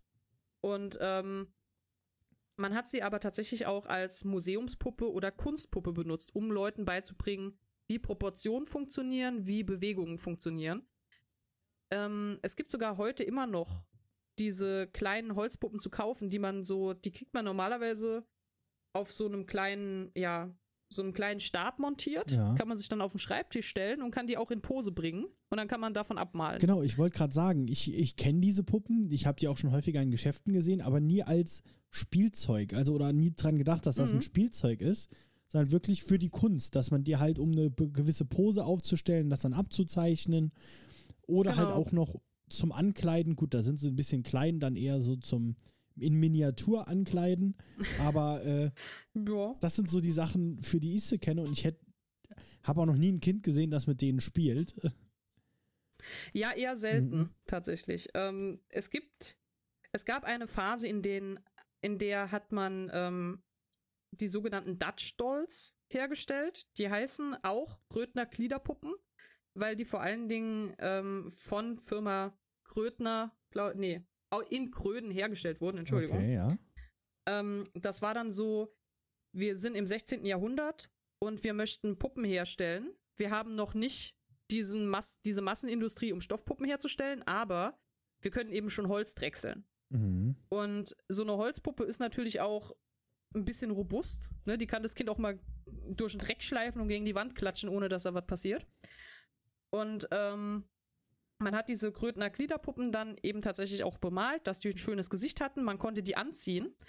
Und ähm, das sieht heute ein bisschen befremdlich aus, weil die Kleider haben sich wohl nicht so gut erhalten. Ich meine, klar, 16. Jahrhundert, Ja. das, äh, wahrscheinlich ging das alles kaputt.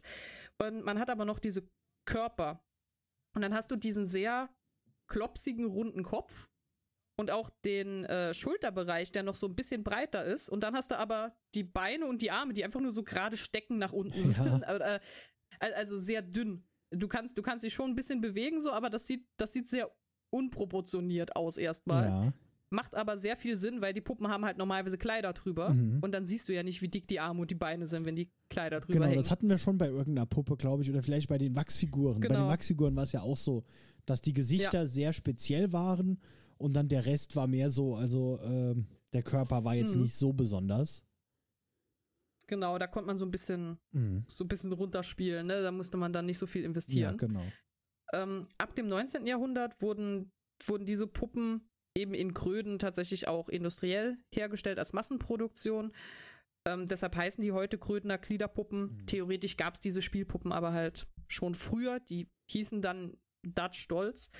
Ähm, Dutch Dolls auch deshalb, weil ähm, England hat wohl viele von diesen Puppen aus oder über die Niederlande importiert Mhm.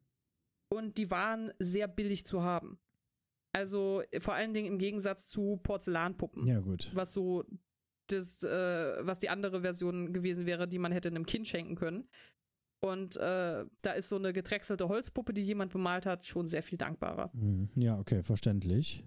Die gab es auch in verschiedenen Größen, von wirklich winzig klein, wo sie echt nur einen Zentimeter hoch waren, zu 62 Zentimeter. Mhm. wo äh, ich mich ehrlich frage, für was oder für wen die gedacht waren, weil eine 62 Zentimeter große gedrechselte Holzpuppe muss ja wiegen.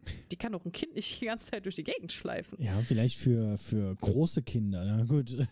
Für große Kinder. ja, okay. Und- Das ist ein Argument. Oder dann halt auch als äh, Dekopuppen vielleicht. Dass das dann schon wieder in die Richtung Porzellanpuppen ging, die man dann wo aufgestellt Ja, die hat hat. man sich auch, die hat man aufs Regal gesetzt, ne? Und dann waren damals auch schon die Zeitgenossen, die dachten, boah, jetzt hat die da alles mit Grödner Gliederpuppen voll sitzen, die sind alle so gruselig. Ganz genau. Ja, kann gut Ja. sein. Ähm, so, und dann äh, als zweite Version von Holzpuppen wahrscheinlich so die, der Typus, der am bekanntesten ist, Mhm. mitunter von Puppen her, nämlich die Marionetten. Ja. Ähm, Marionetten zählen zu, jetzt, jetzt werfe ich mit Fachausdrücken um mich, zu Neuropasmata, Uh. was aus dem Griechischen kommt und sich zusammensetzt aus Sehne beziehungsweise Faden und Ziehen. Ja, Und, manchmal äh, klingt es ja, einfach, klingt's einfach dann doch in anderen Sprachen nochmal ein Stückchen interessanter als die Fadenziehpuppe. Ähm, ich meine, allgemein ist damit, ich muss ja nicht erklären, wie Marionetten funktionieren unbedingt. Ne? Man hat eine Gliederpuppe aus Holz und also meistens aus Holz, auch aus anderen Dingen. Ähm, und man kann die eben über Sehnen beziehungsweise Fäden bewegen. Das kann so ein Hampelmann sein, wie man den früher hatte, wo man einfach nur unten zieht und dann hebt der Arme und Beine in die Luft. Oder es kann eben eine tatsächliche Marionette sein, Mhm. die ich mit so einem Steuerkreuz wirklich bewegen kann. Und die quasi nach unten hängt. Ja. Ähm, interessant ist, wenn man sich jetzt so überlegt, äh, ähnlich wie bei den Handpuppen im Theater, dass man den Puppenspieler hier nicht sieht. Mhm. Also ein Kind, was mit einer, was mit einer Barbie-Puppe spielt, das sieht ja immer das gegenüber sitzende Kind, was auch spielt. Und bei Marionetten eben dadurch, dass man nur diese Fäden hat, die für die Bewegung zuständig sind, der Puppenspieler selbst tritt im Normalfall nicht auf. Mhm. Ähm, man hat eigentlich die Bühne komplett frei von menschlicher Präsenz, wenn man so will. Und ähm, ich glaube, was heute am bekanntesten ist, ist die Augsburger Puppenkiste. Die benutzen, glaube ich, auch Marionetten hauptsächlich. Ja, genau, die sind, die sind dafür ja bekannt, also gerade die Marionetten Gell? aus dem, also die, die Fernsehsendung dann dazu, ne? Das sind ja alles immer Marionetten. Oder größtenteils, genau, dafür, das ist, glaube ich, die bekannteste Marionettengruppe hier in Deutschland. Ja, aber ähm, deshalb habe ich am Anfang auch diesen griechischen Fachausdruck da reingeschmissen, weil äh, man, man hört schon Marionetten, wenn man, so- wenn man so cool auf Griechisch zu denen sagt, was ist das jetzt was Neues? Nee, Marionetten gab es auch schon ewig, Mhm. gehören nach Stoffpuppen und äh, Holzpuppen mit zu den ältesten Arten von Puppen natürlich. Gab es schon in der griechisch-römischen Antike und im alten Ägypten wo es dann wirklich den Beruf Puppenspieler gab, wo man echt Puppentheater auf der Straße aufgestellt hat, damit die dort ihr Geld verdienen konnten. Ja, das war ja in der Zeit Und- auch allgemein, war ja die Kunst noch mal viel, Mhm. äh, viel beliebter als dann später. Ja, man hatte auch nicht so, also heute würde man als Puppenspieler auf der Straße Schwierigkeiten haben, weil man mit so vielen anderen Medien konkurrieren muss. In der Antike war das nicht unbedingt so. Ja, genau. Ich meine, klar, es gab dann das, ich meine, das hatten wir in der ersten Staffel, ne? Es gab das Kolosseum, aber da war ja auch nicht jeden Tag Rambazamba. Ja. ähm, es gab Theater, ja, okay, aber Theater war auch nicht 24-7 den ganzen Tag über. Ja. Das heißt, du hattest als Puppenspieler durchaus Chancen, wenn du dann mittags auf dem Platz deine Spielchen aufgeführt hast. Da saßen dann auch nicht nur Kinder, sondern da kamen auch wirklich alle Leute. Mhm. Ja. Also das war keine nur an Kinder gerichtete Tätigkeit. Ähm, es war auch nicht nur in der, äh, in der westlichen Hemisphäre unterwegs, also aus dem alten China weiß man wohl, dass spätestens 760 nach Christus ähm, Schriften existieren, in denen Leute über das Marionettenspiel schreiben. Mhm. Das heißt so, ähm, wir hatten das in der letzten Folge, dass das chinesische Theater eigentlich ja so eine Sache war, wir wissen, es gab das sehr lange, aber die Gelehrten haben sich immer geweigert, drüber zu schreiben. So von wegen, ach ja, hm, so kulturell wertvoll ist das nicht. Die Marionetten sind die eine Ausnahme. Quasi über die Marionetten hat man wohl tatsächlich ein bisschen lieber geschrieben. Okay. Da hat man verbürgte Quellen. Ähm, und in Indien ist es wohl tatsächlich auch so, dass. Ach Gott. Diese Folge ist die Folge der merkwürdigen Namen. Ähm, in Indien gibt es äh, das Mahabharata. Das ist ein Nationalepos aus dem 4. Jahrhundert vor Christus und in dem wird bereits vom Marionettenspiel erzählt. Okay. Und du musst ja auch mal eine ganze Weile Marionettenspiele aufführen, bevor die Literaten anfangen, drüber zu schreiben. Ja, stimmt. Also wenn wir jetzt an, an die Wackelkopffigur denken, die es irgendwie seit 1700 gab und 1840 hat die es zum ersten Mal in ein Buch geschafft, äh, kann man sich vorstellen, dass wenn die hier im 4. Jahrhundert anfangen, über Marionettenspiele in Indien zu schreiben, dann gab es das wahrscheinlich schon eine ganze Weile vorher. Mhm. Ich muss auch kurz einwerfen, die Künstler der Romantik haben sich auch sehr für Marionetten interessiert. Die sind ja bei allem dabei, was, was gruselig ist, aber Marionetten mochten sie vor allen Dingen deshalb, weil im Gegensatz zu Handpuppen können Marionetten fliegen. Ah, Eine Handpuppe ja. kann, also wenn du den Kasperle spielst, der kann nicht nach oben einfach wegfliegen, weil dann würdest du ja den Arm sehen. Und die Marionette die kannst du einfach nach oben ziehen. Und dann schwebt die da schwerelos an ihren Fäden durch die Lüfte Ja. fanden die Romantiker mega. äh, waren sie große Fans davon. Ähm, und das Lustige ist, man hat wohl dann auch dazu geneigt, wenn es ein Theaterstück gab, was eigentlich für eine Bühne geschrieben war, Mhm. hat man gesagt, ach, Marionetten können das doch auch. Das sind doch kleine Menschen. Ja. Und dann hat man versucht, das mit Marionetten nachzuspielen. Und es hat eine ganze Weile gedauert, ich glaube bis ins 19. Jahrhundert, bevor man wirklich mal auf die Idee kam, zu sagen, vielleicht, vielleicht sollten wir einfach Marionetten-Theaterstücke schreiben, weil ein Theaterstück, ein reales Theaterstück, von einer Marionette aufführen lassen, ist irgendwie merkwürdig. Mhm. Weil im Theater müssen Menschen ja Emotionen spielen. ja. Also da muss sich ja das Gesicht bewegen und, und die Stimme und das alles. Und irgendwie im Marionettentheater ist das ein bisschen, bisschen komisch. Ja. So, weil das wackelt halt so vor sich hin und wir waren doch alle so begeistert davon, dass Marionetten fliegen können, aber das passiert im, im Theater bei Menschen nicht so unbedingt. Also irgendwie Ja. können wir das jetzt in den meisten Theaterstücken auch nicht machen und das ist alles ein bisschen ungut hier. Wir sollten das mal umsetzen. Und dann fand sich ein Mann namens Franz Pocci, der ganz begeistert Stücke für Marionettentheater geschrieben hat. Mhm. Und ähm, es ist wohl auch so, dass gerade in der Zeit, so, also spätestens ab 19. Jahrhundert, wenn Literaten über Puppenspiele geschrieben haben, die sagen meistens einfach nur Puppenspiel dazu, aber sehr, sehr häufig ist explizit Marionettenpuppenspiel gemeint. Okay. Weil das wirklich eine belie ein beliebter Zeitvertreib war. Mhm. Es gibt, ähm, sollte man auch noch sagen, verschiedene Formen des Marionettentheaters, je nachdem, wo man guckt. Also in, äh, im chinesischen Marionettentheater, äh, oh, ohne irgendwie jetzt böse klingen zu wollen, aber äh, ich habe es fast erwartet, dort ist die Marionette etwas komplizierter. ähm, ich musste sofort an diese Stabpuppen denken, die irgendwie super kompliziert zu steuern sind und dachte mir, natürlich finden die Chinesen einen Weg, die Marionette komplizierter zu machen, als sie ohnehin schon ist. Ja. Ähm, dort ist es wohl tatsächlich so, dass es Marionetten gibt, die zwischen ja, 16 und 24 Fäden haben, aber teilweise das, das steigert sich hoch bis zu 50 Fäden, dass du wirklich ähm, eine, Ko- eine Puppe hast, die sehr detaillierte Bewegungen machen kann, solange du dich darauf verstehst, sie auch entsprechend zu lenken. Ja. Und ähm, irgendwie, ich glaube, das Steuerteil unterscheidet sich auch. Da ich kein Marionettenspieler bin, kann ich jetzt nicht wirklich sagen, Mhm. inwiefern das besser oder schlechter für die Marionette ist. Aber ähm, wichtig ist, wo, worin es sich vor allen Dingen von unseren Marionettenspielen unterscheidet, ist ähm, diese, diese Anzahl der Fäden, die größere Beweglichkeit erlaubt und eine höhere Vielfalt an verschiedenen Bewegungen macht sich auch entsprechend bemerkbar, wenn man sich so ein chinesisches Theaterstück anschaut Mhm. versus wenn man sich die westliche Variante dazu anschaut. Wo die Marionette sich zwar auch sehr gut und sehr detailliert bewegen kann, aber noch nicht so extrem viel wie im chinesischen Theater. Ja. Ähm, mal eine Frage. Hast du schon mal in echt so ein Marionettenspiel gesehen? Also, weil ich war schon ein paar Mal Mhm. auf so Figurentheatertagen, wo ich dann tatsächlich äh, bei so einem Marionettenspiel zugeschaut habe. Und es ist wirklich so, man vergisst, dass da jemand dahinter steht, der die Dinger steuert, wenn es gut gemacht ist. Und Also ich habe Ja. nicht selber eins gesehen, muss ich jetzt dazu sagen, ich habe nur Augsburger Puppenkiste Gut, die geschaut kennt ja jeder. als Kind.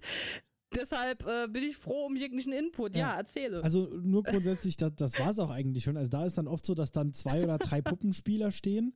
Die haben dann auch oft, also da ist es dann meistens nicht so dieses klassische Kreuz mit vier Fäden oder so, wo man dann jeden, die, einen Fuß und ein Mhm. äh, Ding, sondern die haben dann auch teilweise sehr, sehr komplexe Figuren.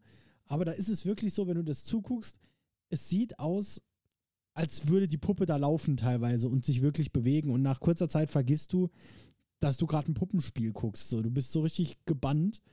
Und das Gruseligste an den Puppen ist dann, bei diesen Theaterstücken, die haben sich jetzt gerade die ganze Zeit bewegt und geredet, ne? Und bei, bei diesen Figurentheatertagen, wo ich war, da ist es am Ende immer üblich, dass man dann hingeht und noch die, ne, noch kurz mit den Puppenspielern reden kann und die Puppen hängen alle da so rum. Und das ist das Gruseligste, wenn wir mal ins Thema Unheimliche gehen. wenn du dann da nämlich zu so einer Puppe gehst und die hängt einfach nur schlaff da, wie tot. Und Mhm. du, du guckst die an und die reagiert auch gar nicht. Und dann ist so, die hat sich jetzt die letzten zwei Stunden bewegt und geredet und auf einmal nicht mehr. Das ist irgendwie was, was sowas irgendwie sehr unheimlich und gruselig macht. Oh, ich, ich glaub's. Es ist vor allen Dingen auch, man blendet irgendwann aus, dass sich da Fäden mitbewegen. Genau. Also man sieht die Fäden, aber man äh, irgendwie, man hat sich so drauf eingestellt, sich auf diese Figur zu konzentrieren, dass die Fäden wirklich, Mhm. ja, ausgeblendet werden. Ja. Also man, man nimmt sie wahr, aber man nimmt sie irgendwie nicht Genau. wahr. Und ich meine, je nachdem, wie es beleuchtet ist, fallen sie auch gar nicht so auf. Ne? Die sind ja meistens sehr dünn. Und dann Ähm, ist es auch so, du, du siehst da, Ja, Du, du siehst da leicht die Fäden, aber auch nur, wenn sie jetzt gerade genau davor hängen oder also wenn es ein gutes Puppenspiel ist, ist es dann teilweise auch so Mhm. beleuchtet, dass man die Fäden gar nicht so gut sieht. Das ist halt wirklich. Genau, äh, stimmt. Das ist halt wirklich gut. Und was, was, wenn wir schon über Marionetten reden, ich glaube, da haben wir schon in unserer Vorbesprechung uns mal drüber unterhalten.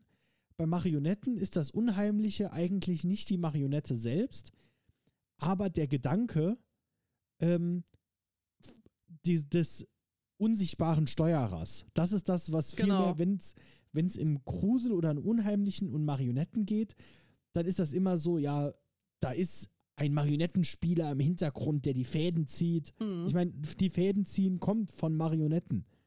ja. Also, und ähm, das ist dann, das ist dann sehr interessant. Da geht es eigentlich auf ein ganz anderes Level, weil es halt, ich, ist halt so ein bisschen, weil die Puppen schon sehr realistisch teilweise aussehen, aber von jemand anderem gesteuert werden. Genau, es ist auch mehr so dieses, ähm, der Horror kommt aus dem, was, wenn ich die Puppe bin. Ja. Also quasi, was, wenn ich die Person bin, die gerade gesteuert wird und ich kann nichts dagegen unternehmen. Und dann ist das eine Unheimlichkeit, die irgendwie aus Sympathie für die Marionette entsteht, die ja auch hilflos an ihren Fäden Ja. hängt und das machen muss, was der Spieler von ihr will. Ganz genau. Das finde ich super interessant, weil da sind wir eigentlich weg von Oh dem ja. Unheimlichen der, der gruseligen Puppe, die einfach nur gruselig aussieht. Gibt es auch, es gibt sehr unheimlich aussehende Puppen. Ja, gerade unter Ja, Marionetten. weil da. Das ist auch was gerade bei Marionetten, weil die halt fürs Schauspiel vor allem gebaut werden. Die sind ja nicht Ja. für Kinder zum Spielen. Dann Ja. wird da auch teilweise sehr viel Herz und Liebe reingesteckt. Und wenn du da äh, Mhm. dann teilweise zu den Figurentheatern gehst oder auch die Augsburger Puppenkiste guckst, diese Figuren sehen wirklich gut aus. Vor allem dafür, dass sie größtenteils Oh ja. aus Holz sind. Also da, die Gesichter sind ja meistens aus Holz geschnitzt und dann nur passend eingefärbt und nicht wirklich äh, Mhm. noch irgendwie mit irgendwas überzogen oder so. Und weil es halt gerade fürs Schauspiel ist, wird da, glaube ich, noch viel mehr Wert drauf gelegt. Und wenn die süß aussehen sollen, sehen die auch süß aus. Aber wenn sie gruselig sein sollen, dann können sie richtig gruselig sein. Oh ja. Ähm, ich würde da vielleicht noch rasch anhängen, ähm, das sizilianische Marionettentheater, weil vieles von dem, was für das sizilianische Marionettentheater gilt, haben wir eigentlich jetzt auch so ein bisschen hier angerissen. Ähm, diese Idee von, es gibt Charaktere, die klar unterteilt sind in gut und böse, sieht man eben auch am Design der Figuren. Die guten Charaktere in diesen Sizilia klassisch sizilianischen Marionettentheatern sind auch schön anzuschauen. Die bösen Charaktere sind ein bisschen sch- erschreckend oder sind halt sofort auch unangenehmer designt. Okay. Ähm, was mir hier auch auffällt, wir haben auch gar nicht gesagt, wie groß und wie schwer so eine Marionette sein kann. Ich weiß es nicht im Allgemeinen, ich weiß es spezifisch für das sizilianische Marionettentheater. Da gibt es Marionetten, die wirklich auch bis 1,50 groß werden und dann 20 Kilo wiegen. Oh, wow. Also so eine Marionette zu spielen, kann auch wirklich ein ziemlicher Kraftakt sein. ja. Also, ich, ich glaube jetzt nicht unbedingt, ich weiß es nicht, aber ich weiß nicht, die, die Puppen aus der Augsburger Puppenkiste würde ich jetzt annehmen, sind nicht unbedingt 1,50 groß. Nee, die, die sind, glaube ich, äh, Äh. die sind, glaube ich, so, wie man sich so eine Puppe vorstellt. Also so, äh, so groß, dass sie Ja, so- gut mit der Hand äh, gesteuert werden können. genau, einen halben, halben Meter, Mhm. 50, 50 Zentimeter. Ja, ich glaube, das sind ne? schon die großen sogar. Also ich glaube, da kommt es drauf an, was es, was es Ja. gespielt wird. Äh, ich ich gucke das mal gerade schnell nach, ob man das hier rausfinden Mhm. kann. Da, weil dann würde ich in der Zeit mal rasch noch Ja. das sizilianische Marionettentheater abhandeln, weil das ist schon ich hab's schon. Sie ist etwa ganz- 400 Gramm Oh. schwer und 38 Zentimeter hoch. Ja, okay, das ist ja gar kein Vergleich zu dem, was die damals Mhm. da historisch verbirgt, teilweise auf den Straßen Siziliens aufgeführt Ja. haben. Ähm, es ist interessant, weil wir hatten diese verschiedenen Traditionen, aus denen sich Puppen speisen können. Ne? Also, dass sie wirklich Stoffpuppen, die aus dem, oder Holzpuppen, die aus dem Kultischen kommen und diese japanischen Puppen, die aus der Begräbnisszenerie Mhm. quasi kommen. Und bei den sizilianischen äh, Marionettentheatern ist es so, dass die tatsächlich von Straßensängern abstammen eigentlich. Weil es ging immer sehr viel um historische Inhalte und die Darstellung von beispielsweise einem Drama am Königshof. Mhm. Ähm, wer, das ist ein merkwürdiger Vergleich, aber das ist so ein bisschen wie das Straßentheater und vielleicht Leute, die Game of Thrones gesehen haben. Es gibt eine Szene, in der jemand durch die Straßen der Hauptstadt läuft und dann eben sieht, wie das Volk ein Puppen, äh, nee, nicht ein Puppenspiel, ein Theaterstück aufführt, in dem das Hofleben dargestellt ist. Sie stellen das Hofleben natürlich vollkommen dramatisiert dar Mhm. und äh, auch nicht so 100% korrekt zu dem, was eigentlich passiert ist. Aber das war ein typischer Zeitvertreib, auch ein historisch verbürgter Zeitvertreib der Bevölkerung Mhm. tatsächlich. Und ähm, das konnte man auch mit Puppen machen. Das musste man nicht nur Ja, okay. im Theater machen.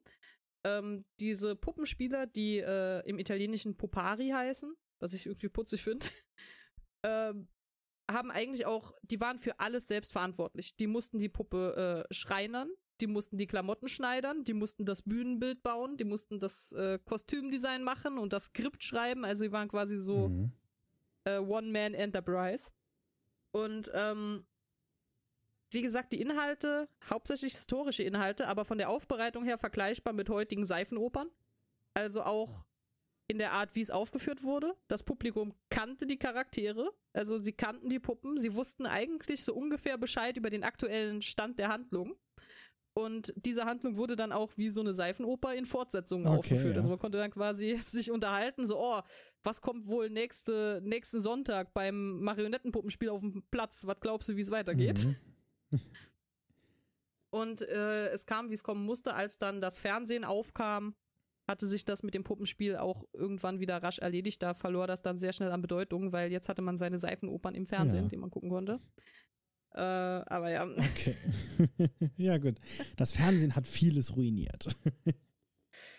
Ja, was das angeht, äh, tatsächlich schon. Bei den Puppen ist es häufiger so, dass das Fernsehen ihnen den Rang abgelaufen hat. Das Puppen früher, also das war ja bei den Handpuppentheatern schon so, Mhm. dass die mit dem Fernsehen Probleme hatten. Das ist jetzt bei den Marionetten auch so. Ja. Wobei Was soll man tatsächlich, sagen? würde ich mal sagen, also gut, äh, klar, dass es dann nicht mehr so viel besucht ist, weil man es nicht unbedingt braucht. Aber also gerade so die, die reisenden Puppentheater oder so, das war ja dann schon Mhm. immer so ein Event. Also ich meine, das ist ja schon was anderes, ja. ob du jetzt Fernsehen guckst oder ob du in Puppentheater gehst. Von daher, Oh dass ja. das Auch, äh, ähm, so schlecht war. Ich glaube auch mehr, äh, das war eine Kombination. Also äh, klar, das Fernsehen war erstmal das neue Medium, das Mhm. war dann spannend. Und ähm, du, das war ja beim Theater so ähnlich. Oder wir erinnern uns, das war lustigerweise ja auch bei den Wachsfigurenkabinetten so. Mhm. Als es Kinos gab, waren die Wachsfigurenkabinette plötzlich irgendwie weniger interessant. Und das lag nicht wirklich daran, dass sich ein Kino mit einer mit einem Wachsfigurenkabinett vergleichen lässt. Das lag eher daran, dass Menschen mehr Auswahl hatten, Mhm. wie sie ihre Freizeit gestalten wollen. Ja, also es gab damals zum Beispiel mehr Puppenspieler und Marionetten und die mussten Genau. dann halt zurückgehen, weil es halt nicht mehr so viel Nachfrage genau dazu gab. Okay, das Genau. macht Sinn. Ja. Genau. Ähm, ich habe mal noch eine Frage zu den Marionetten allgemein. Ich weiß nicht, ob du das nachgeguckt hast, aber woher kommt denn der Name Marionette? Gibt, gibt's dazu was? Da gibt's bestimmt was dazu. Ich habe mir nur die Neuroplasmata angeschaut. Ich wette aus dem Französischen, weil es klingt sehr französisch. Ah, stimmt, ja. Ja. Ich meine auch, ich kann da jetzt sehr falsch liegen. Ich meine auch, dass es immer noch einen französischen Namen gibt, der Marinette heißt. Mhm. Äh, ich weiß nicht, ob das ein Zufall ist, dass das einfach so ähnlich klingt. Mhm. Aber ähm, vielleicht ist das auch so eine Geschichte wie bei dem Mannequin mit kleines Männchen, dass ähm, Marionette vielleicht irgendwie aus was Französischem kommt, was auch in Richtung Mhm. äh, Figur oder, oder Ich, ich oder, hab's, oder ich hab's gerade, Person glaube ich, so nachgeschlagen. Äh, es Oh. gibt äh, auf dem englischen Wikipedia, äh, äh, in, in Französisch heißt Marionette äh, Kleine Marie. Und Ah, Ja, die, oder äh, Kleine Maria, eher, also Little Mary. Mm. Und weil diese Marionetten häufig für die Darstellung von biblischen Events benutzt wurden, ähm, war halt gerade die Jungfrau Ja, Maria macht sehr beliebt. Und deshalb hat man dann irgendwann angefangen, die ähm, Marionetten zu nennen. Interessant. Ah, Also das ist jetzt ja, Quelle. Wikipedia, ne? Ähm, also nie so 100%, aber es klingt logisch. Wie, wie muss man jetzt dazu sagen, äh, an Puppeninformationen 99% sind von Wikipedia, weil es gibt so viele verschiedene Puppen, dass wenn wir jede einzelne nochmal mit verschiedenen Quellen äh, untersucht hätten, dann würden wir wahrscheinlich nächstes Jahr noch hier Ja. sitzen. Wir haben jetzt noch die Porzellanpuppen. Porzellanpuppen sind wahrscheinlich auch der Part, mit dem können die meisten Leute was anfangen. Das ist so instinktiv das, an was man denkt. Vor allem, wenn man an gruselige Puppen denkt. Also wenn wir jetzt hier in unserem Horror-Podcast ansprechen Puppen, werden die meisten an so eine Porzellanpuppe denken. Genau. Ähm, es wird wenige überraschen, dass es verschiedene Größen an Porzellanpuppen gibt, die auch tatsächlich von lebensgroß bis winzig klein variieren können.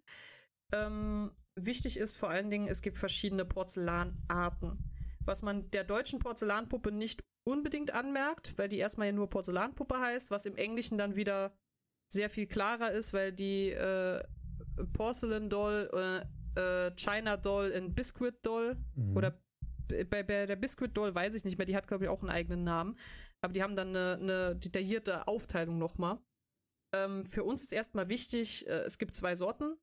Ähm, entweder glasiertes Porzellan, das sind dann diese sehr kitschigen, meist, meistens weißen Puppen oder äh, sehr hellen Puppen, die auch äh, sehr, sehr schimmern, sehr glänzend sind, mhm. was eben durch die Glasur zustande kommt.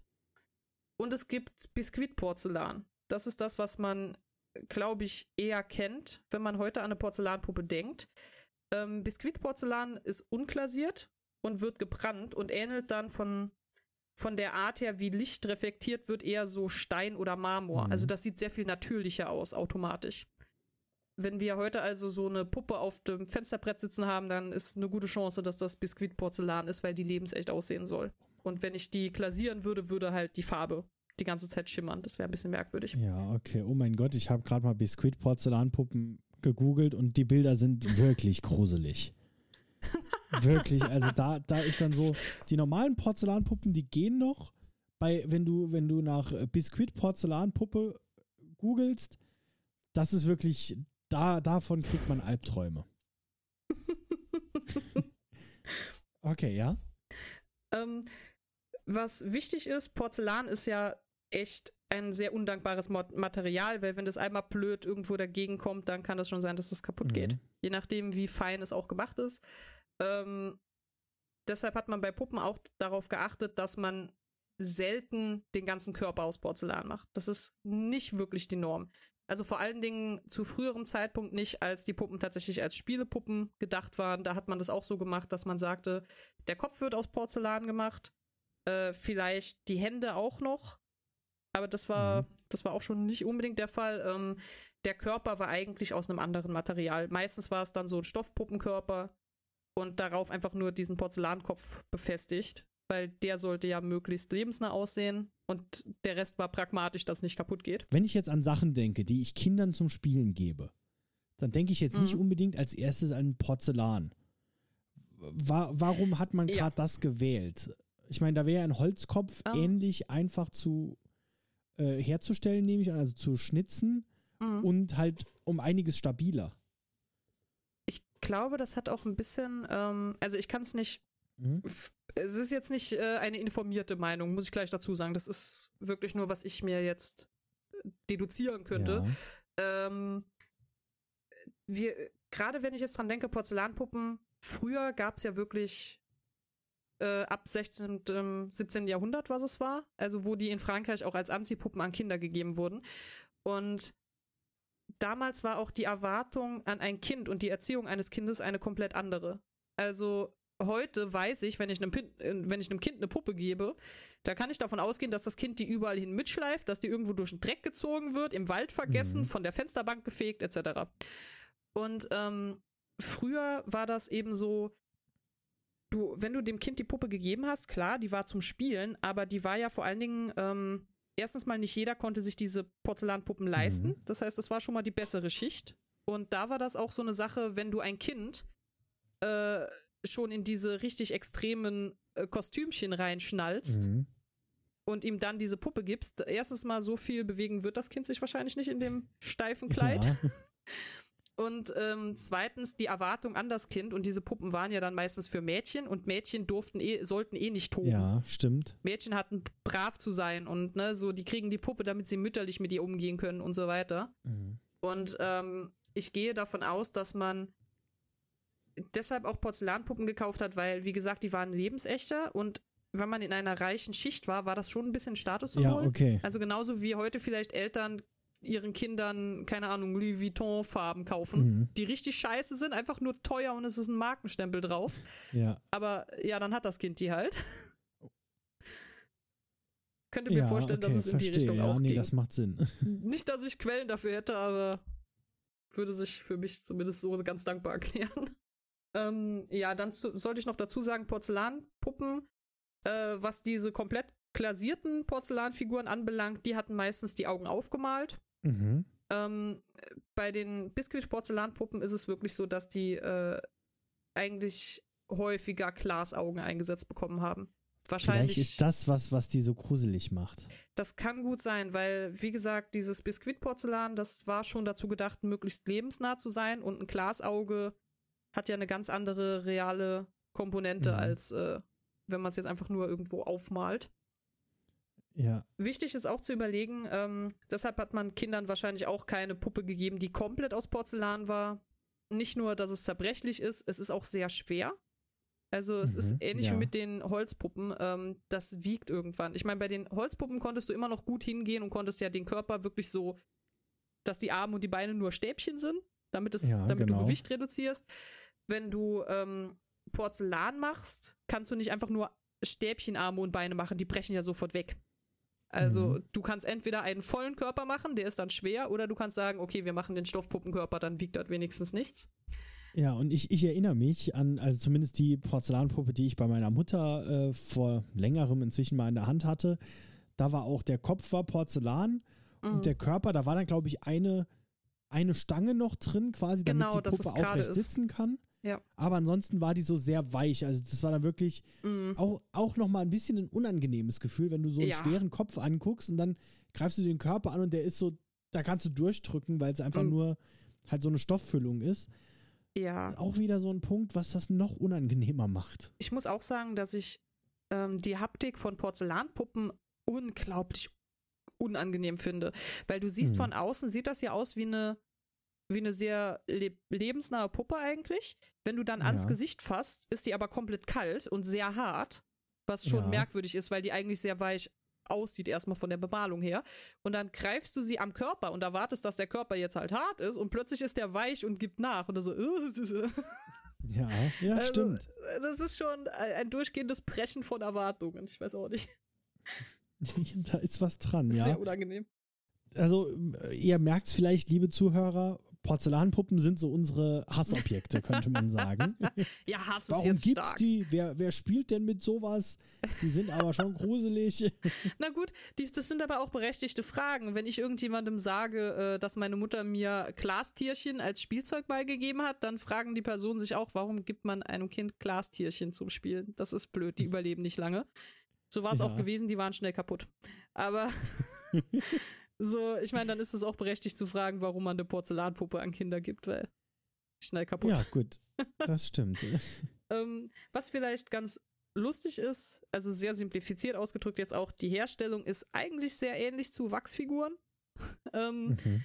Du hast äh, eine Modelliermasse aus Ton oder Kunststoff, äh, musst davon ähm, dann ein, ein Negativ aus Gips machen, damit du nachher die Porzellanmasse ausgießen kannst da drin. Also es ist wirklich, wie wir das bei, bei den Wachsfiguren hatten, so durchgesprochen. Ähm, du hast Mhm. diese ganze Formerei, dann hast du allerdings im Gegensatz zu den Wachsfiguren, die müssen aushärten, Porzellan musst du brennen, damit es fest bleibt. Ja, und, Und- Porzel Porzellanpuppen sind doch aber, die Köpfe sind innen hohl, oder? Also Genau. das ist nur so ein, ja, okay. Genau, das ist im Normalfall, wird das alles hohl gemacht. Auch wieder, es ist sonst zu schwer einfach. Es Ja. gibt, glaube ich, klein, das merkt man auch, ähm, es gibt manchmal diese kleinen, das sieht aus wie so eine Babypuppe. Das ist auch nur 10, 20 Zentimeter groß. Die haben auch so einen Porzellankopf dann. Und das merkst Mhm. du sofort, weil der Körper ist auch sehr weich, aber der Kopf, der knickt immer zur Seite, weil der ist dann Mhm, solides ja. Porzellan und es ist viel zu schwer. Ja, ja, ich also, weiß, was du meinst, Ich glaube, ich glaub, ja, meine, meine Oma hatte mal so eine, das gibt es manchmal, glaube ich, auch als Karnevalspüppchen. Das waren immer dann so Clowns oder sowas, wenn ich Mhm. ja, das richtig ja, im Kopf ich habe. glaube, ja.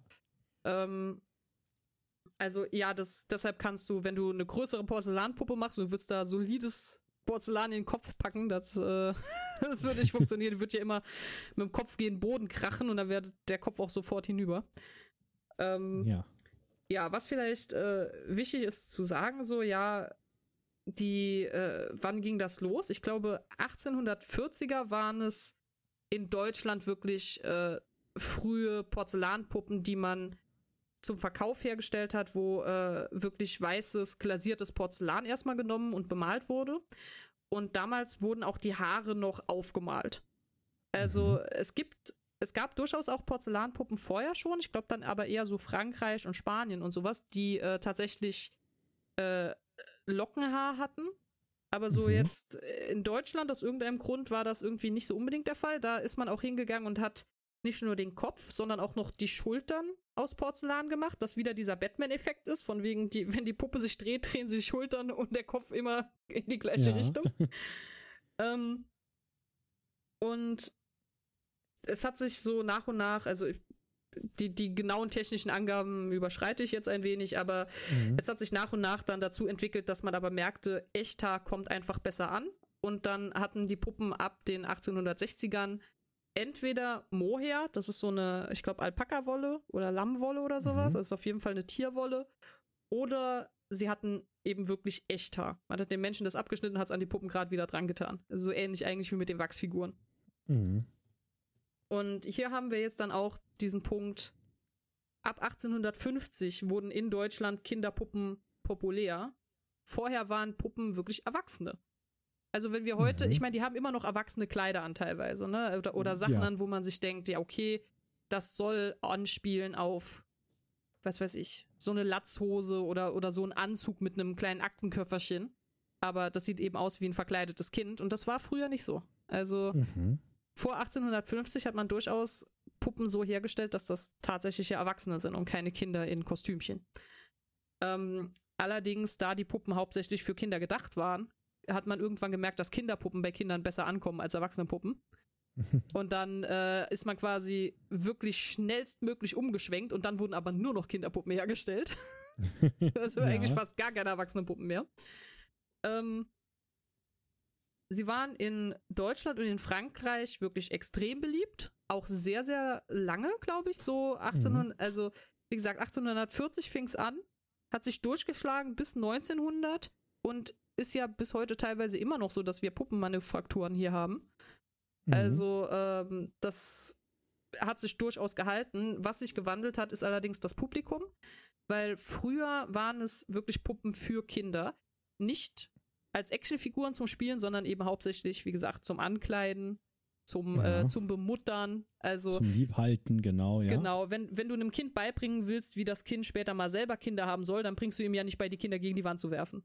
Also dann, dann sollst du die ja vorsichtig halten und du musst die vorsichtig absetzen und dann macht es vielleicht auch Sinn, dass so eine Porzellanpuppe sehr zerbrechlich ist. Ähm, ja. Heute ist es allerdings so, dass diese Porzellanpuppen eigentlich Sammlerobjekte sind.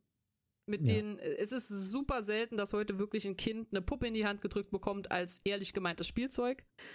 Ähm, äh, egal auch, ob wir jetzt von alten Porzellanpuppen reden oder Porzellanpuppen, die neu hergestellt werden. Heute ist das Sammeln so mit der Markt, für den die Porzellanpuppen eigentlich gedacht sind. Die alten können richtig krass hohe Preise erzielen, teilweise auch. Also, das ist mhm. wirklich, so bis in die Tausende, wo die, ähm, je nachdem, wer die hergestellt hat, äh, in welchem Zustand die sind, von wo die sind und äh, welche Puppe das dann auch genau ist, weil die Puppen werden oftmals dann auch benannt. Mhm. Ähm, und ähm, ich glaube auch, ich kann da jetzt sehr falsch liegen, aber meine Mutter hatte auch immer zu Hause einen Katalog. Ich glaube, der heißt drei Pagen oder ich bin mir nicht ganz sicher. Ähm, also den drei Pagen gibt es, gibt noch einen zweiten. Und es sind immer so zwei Stück, die kommen immer zusammen. Und da ist normalerweise, da sind Möbel drin, da ist Deko drin, da ist so Haushaltsartikel, ne, was dann Pflaster und keine Ahnung, was man halt so brauchen kann, Massagekissen oder sowas. Und es gibt mhm. immer mindestens eine Porzellanpuppe da drin die wird immer mitvermarktet. So, hey, unsere Porzellanpuppe für die Saison ist diese Puppe. Ja, okay. Und das fand ich schon immer so ein bisschen absonderlich, dass, dass die einfach irgendwie so mit als Deko-Sammelobjekt in diesem Katalog zwischen Gartenstühlen, Pflastern und äh, keine Ahnung was äh, dabei ist.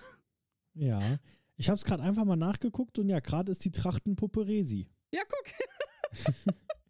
Ah, und es gibt noch das Glückskind Florian. Das ist keine Puppe, das ist dann so eine äh, komplett gegossene Figur.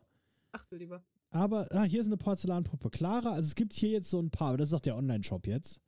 Aber äh, spannend, ja.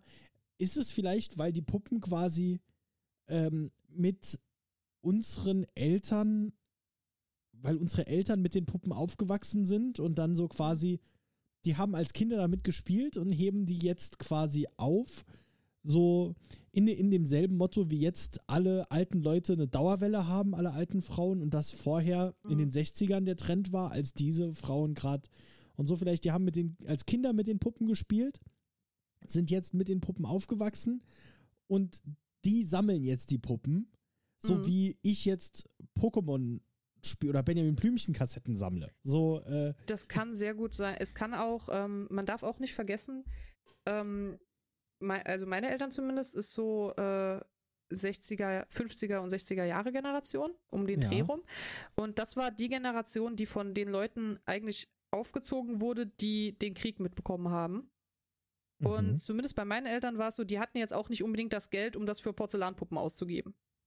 Also Ja. ich könnte mir vorstellen, dass das vielleicht auch Leute sind aus einer Generation, in der gab es Porzellanpuppen noch für Kinder, aber es war nie das Geld da, um sich diese Puppen Ah, zu ja. leisten. Und ähm, jetzt, wo man das Geld hat, gibt man es gerne dafür aus. Also genauso, du hast das Beispiel schon gemacht, aber genauso wie ich jetzt Geld habe und das für Videospiele ausgebe, die ich mir als Kind nicht leisten konnte, oder Ja. Konsolen, die ich als Kind nicht haben konnte, würde ich jetzt als Erwachsener auch sofort hingehen und sagen, oh klasse, kaufe ich mir. Mhm. Ja. Ähm, könnte mit den Puppen tatsächlich was ähnliches sein.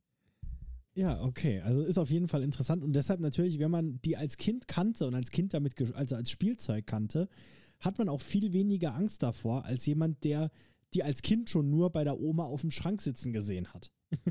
Ja, und auch, ähm, ich erinnere mich, dass als meine Oma mir diese Plastik-Baby, ich, ich kann nicht mal Babypuppe sagen, weil das Ding war wirklich bestimmt auch 50, 60 Zentimeter groß. Das war ein Riesenvieh. Sagen wir mal Kleinkindpuppe. Also als meine Oma mir diese Kleinkindpuppe da andrehen wollte, von wegen, ja, möchtest du dich mit der spielen, war ich auch sehr befremdet davon. Weil ich da Mhm. saß und dachte, was, äh, was soll ich denn mit dieser großen Puppe bitte schön spielen? Das ist super merkwürdig. Und äh, ich meine, die war jetzt nicht aus Porzellan, aber ich glaube, dass dieses, dieses Entfremdungserlebnis halt bei vielen Leuten passiert. Also wenn die irgendwie eine Porzellanpuppe in die Hand gedrückt bekommen und sich denken, Mhm. was, was soll ich damit? So quasi, ich kann Fernseh schauen und ich kann rausgehen mit, mit meinen Freunden und irgendwie äh, draußen was spielen und ich habe heute jetzt diese ganzen digitalen Möglichkeiten und äh, ich kann, keine Ahnung, wie äh, toben und, und Sport machen und kreativ sein. Und dann kriege ich so eine Puppe in die Hand gedrückt. Mhm. Ähm, nicht, um Gottes Willen, es gibt Leute, die mögen das, die spielen dann mit den Puppen, aber du kannst ja mit der Puppe auch per se nicht, also ist ja jetzt nicht wie eine Barbie-Puppe, wo du einfach mit wackeln Ja. kannst, sondern musst ja auch immer Angst haben, dass das Ding kaputt geht. Gerade bei der Porzellanpuppe, ne? ja, stimmt. We- Weiß ich jetzt nicht, ob das dann heute immer noch so. Es gibt bestimmt Leute, die waren da voll dabei. Die haben eine Porzellanpuppe bekommen, das war das Tollste der Welt, die waren super vorsichtig. Mhm. Aber ähm, ich, ich würde wagen zu behaupten, es ist eher die Minderheit. Ja, okay. Also auf jeden Fall sehr interessantes Thema, gerade die Porzellanpuppen. Und Oh ja. äh, was ich sehr interessant finde, was wir jetzt, was mir jetzt bei der Aufnahme dieser Folge aufgefallen ist, ähm, also es hat sich auf jeden Fall irgendwas geändert oder irgendwas ist wichtig, weil wir haben ganz am Anfang der Folge über Annabelle gesprochen, ne? Mhm. Die, diese gruselige Puppe. Und ich bin mir gerade nicht sicher, was es in dem Film für eine Puppe ist, ob die Porzellan oder Holz ist. Ich bin mir gerade nicht Oh, ganz das Ist sicher. eine gute Frage. Aber die reale Annabelle war eine Stoffpuppe. Ja. Und da finde ich sehr interessant, dass die gesagt haben, nee, die Stoffpuppe, das ist nicht gruselig genug. Wir machen draus Mhm. eine Porzellan. Ich hatte jetzt im Kopf Porzellan, aber gerade bin ich am überlegen, ob es vielleicht sogar Holz, Holz ist. Es könnte gut sein, dass es Holz ist, weil ich glaube, wenn die irgendwie auf den Boden fällt oder sowas, geht die doch auch nicht kaputt. Ja, Oder wenn da der ist ja auch von einem Dämon besessen, ne? Ja, okay, gut, das stimmt. Haltbarkeitsqualitätsmerkmal. ist unten so ein Pentagramm auf dem Fuß. Das ist auf jeden Fall ein Thema, das wir im, das wir im Kopf behalten, wenn wir dann, Oh weil wir ja. werden auf jeden Fall eine Folge über Annabelle machen. Mhm. Mit Porzellan sind wir durch, nehme ich Genau, an. Oder? mit Porzellan Genau, sind wir super. durch. Dann können wir nämlich jetzt hier die Folge langsam beenden. Mhm. Deshalb würde ich jetzt mal einfach sagen, danke Maike für die viele Arbeit und die viele Recherche. Danke, Wikipedia. Ja, danke Wikipedia. äh, alle unsere äh, Zuhörer, danke fürs Zuhören. Und äh, wenn euch das interessiert oder wenn ihr eure Erfahrungen mit Puppen ma- äh, uns schildern wollt, insbesondere warum ihr Porzellanpuppen gut findet Oh ja. und süß findet, dann schreibt uns bitte. Einfach eine E-Mail an fürchtenlehren.gmail.com oder direkt auf Instagram at fürchtenlehren, überall mit UE, weil das Ü gibt es im Internet nicht. Und ähm, genau, meldet euch bei uns oder gebt uns sonst noch Ideen, worüber wir sprechen könnten. Wie gesagt, wir freuen uns über alles, weil wir sind ja sehr spontan. Wir haben noch nichts vorgeplant, wie es, also wir haben ein bisschen was vorgeplant, aber noch Ja. keine genauen Struktur. Wenn jetzt eine super Idee kommt, eventuell machen wir eine Folge über Joey. Das, ich muss den Film mal angucken und dann sehen wir das. Aber Oh grundsätzlich, ähm, da, da, wird, da kommt noch einiges auf uns zu. Deshalb, wir freuen uns über jedes Feedback, das wir bekommen. Schreibt uns. Oder Mhm. beantwortet einfach die Frage, die hier direkt bei Spotify steht. Danke fürs Zuhören. Maike, hast du noch irgendwelche letzten Worte? Äh, nee, ich glaube, ich habe heute genug erzählt. Ich bin jetzt mal ruhig. Dann würde ich doch sagen, wir hoffen, wir konnten euch auch diese Woche wieder das Fürchten lehren.